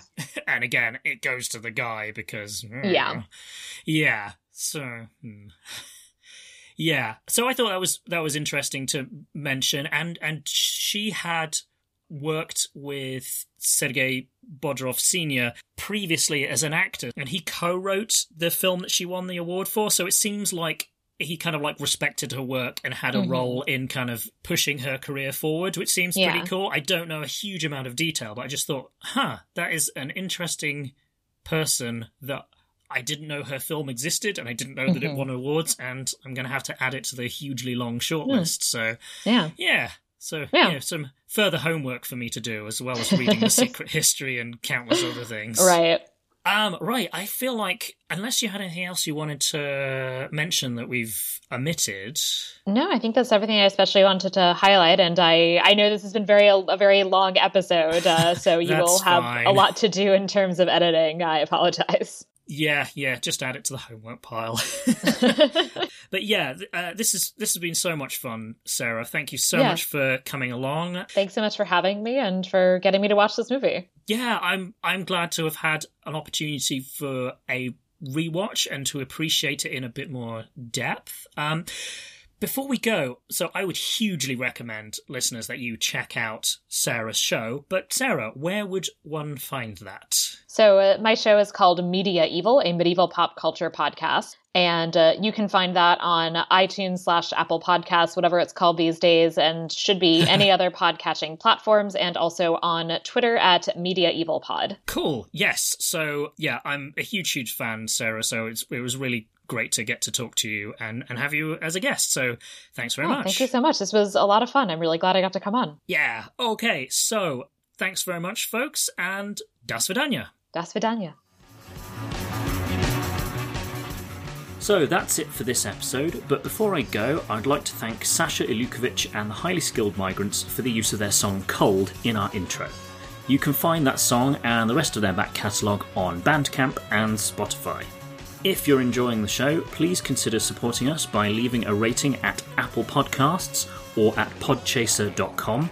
That second one, Podchaser, even lets you rate individual episodes, so if this episode particularly stood out to you, you can let other listeners know that you enjoyed it. Recommending the show on social media is hugely helpful as well. If you can spare a moment or two to do that, it would really make my day. Thank you, thank you very much. Speaking of social media, please find us and say hi on Facebook, Twitter, or Instagram. You can also drop us a line at roosefilеsunite at gmail.com. Thanks again for listening, take care of yourselves, and bye for now.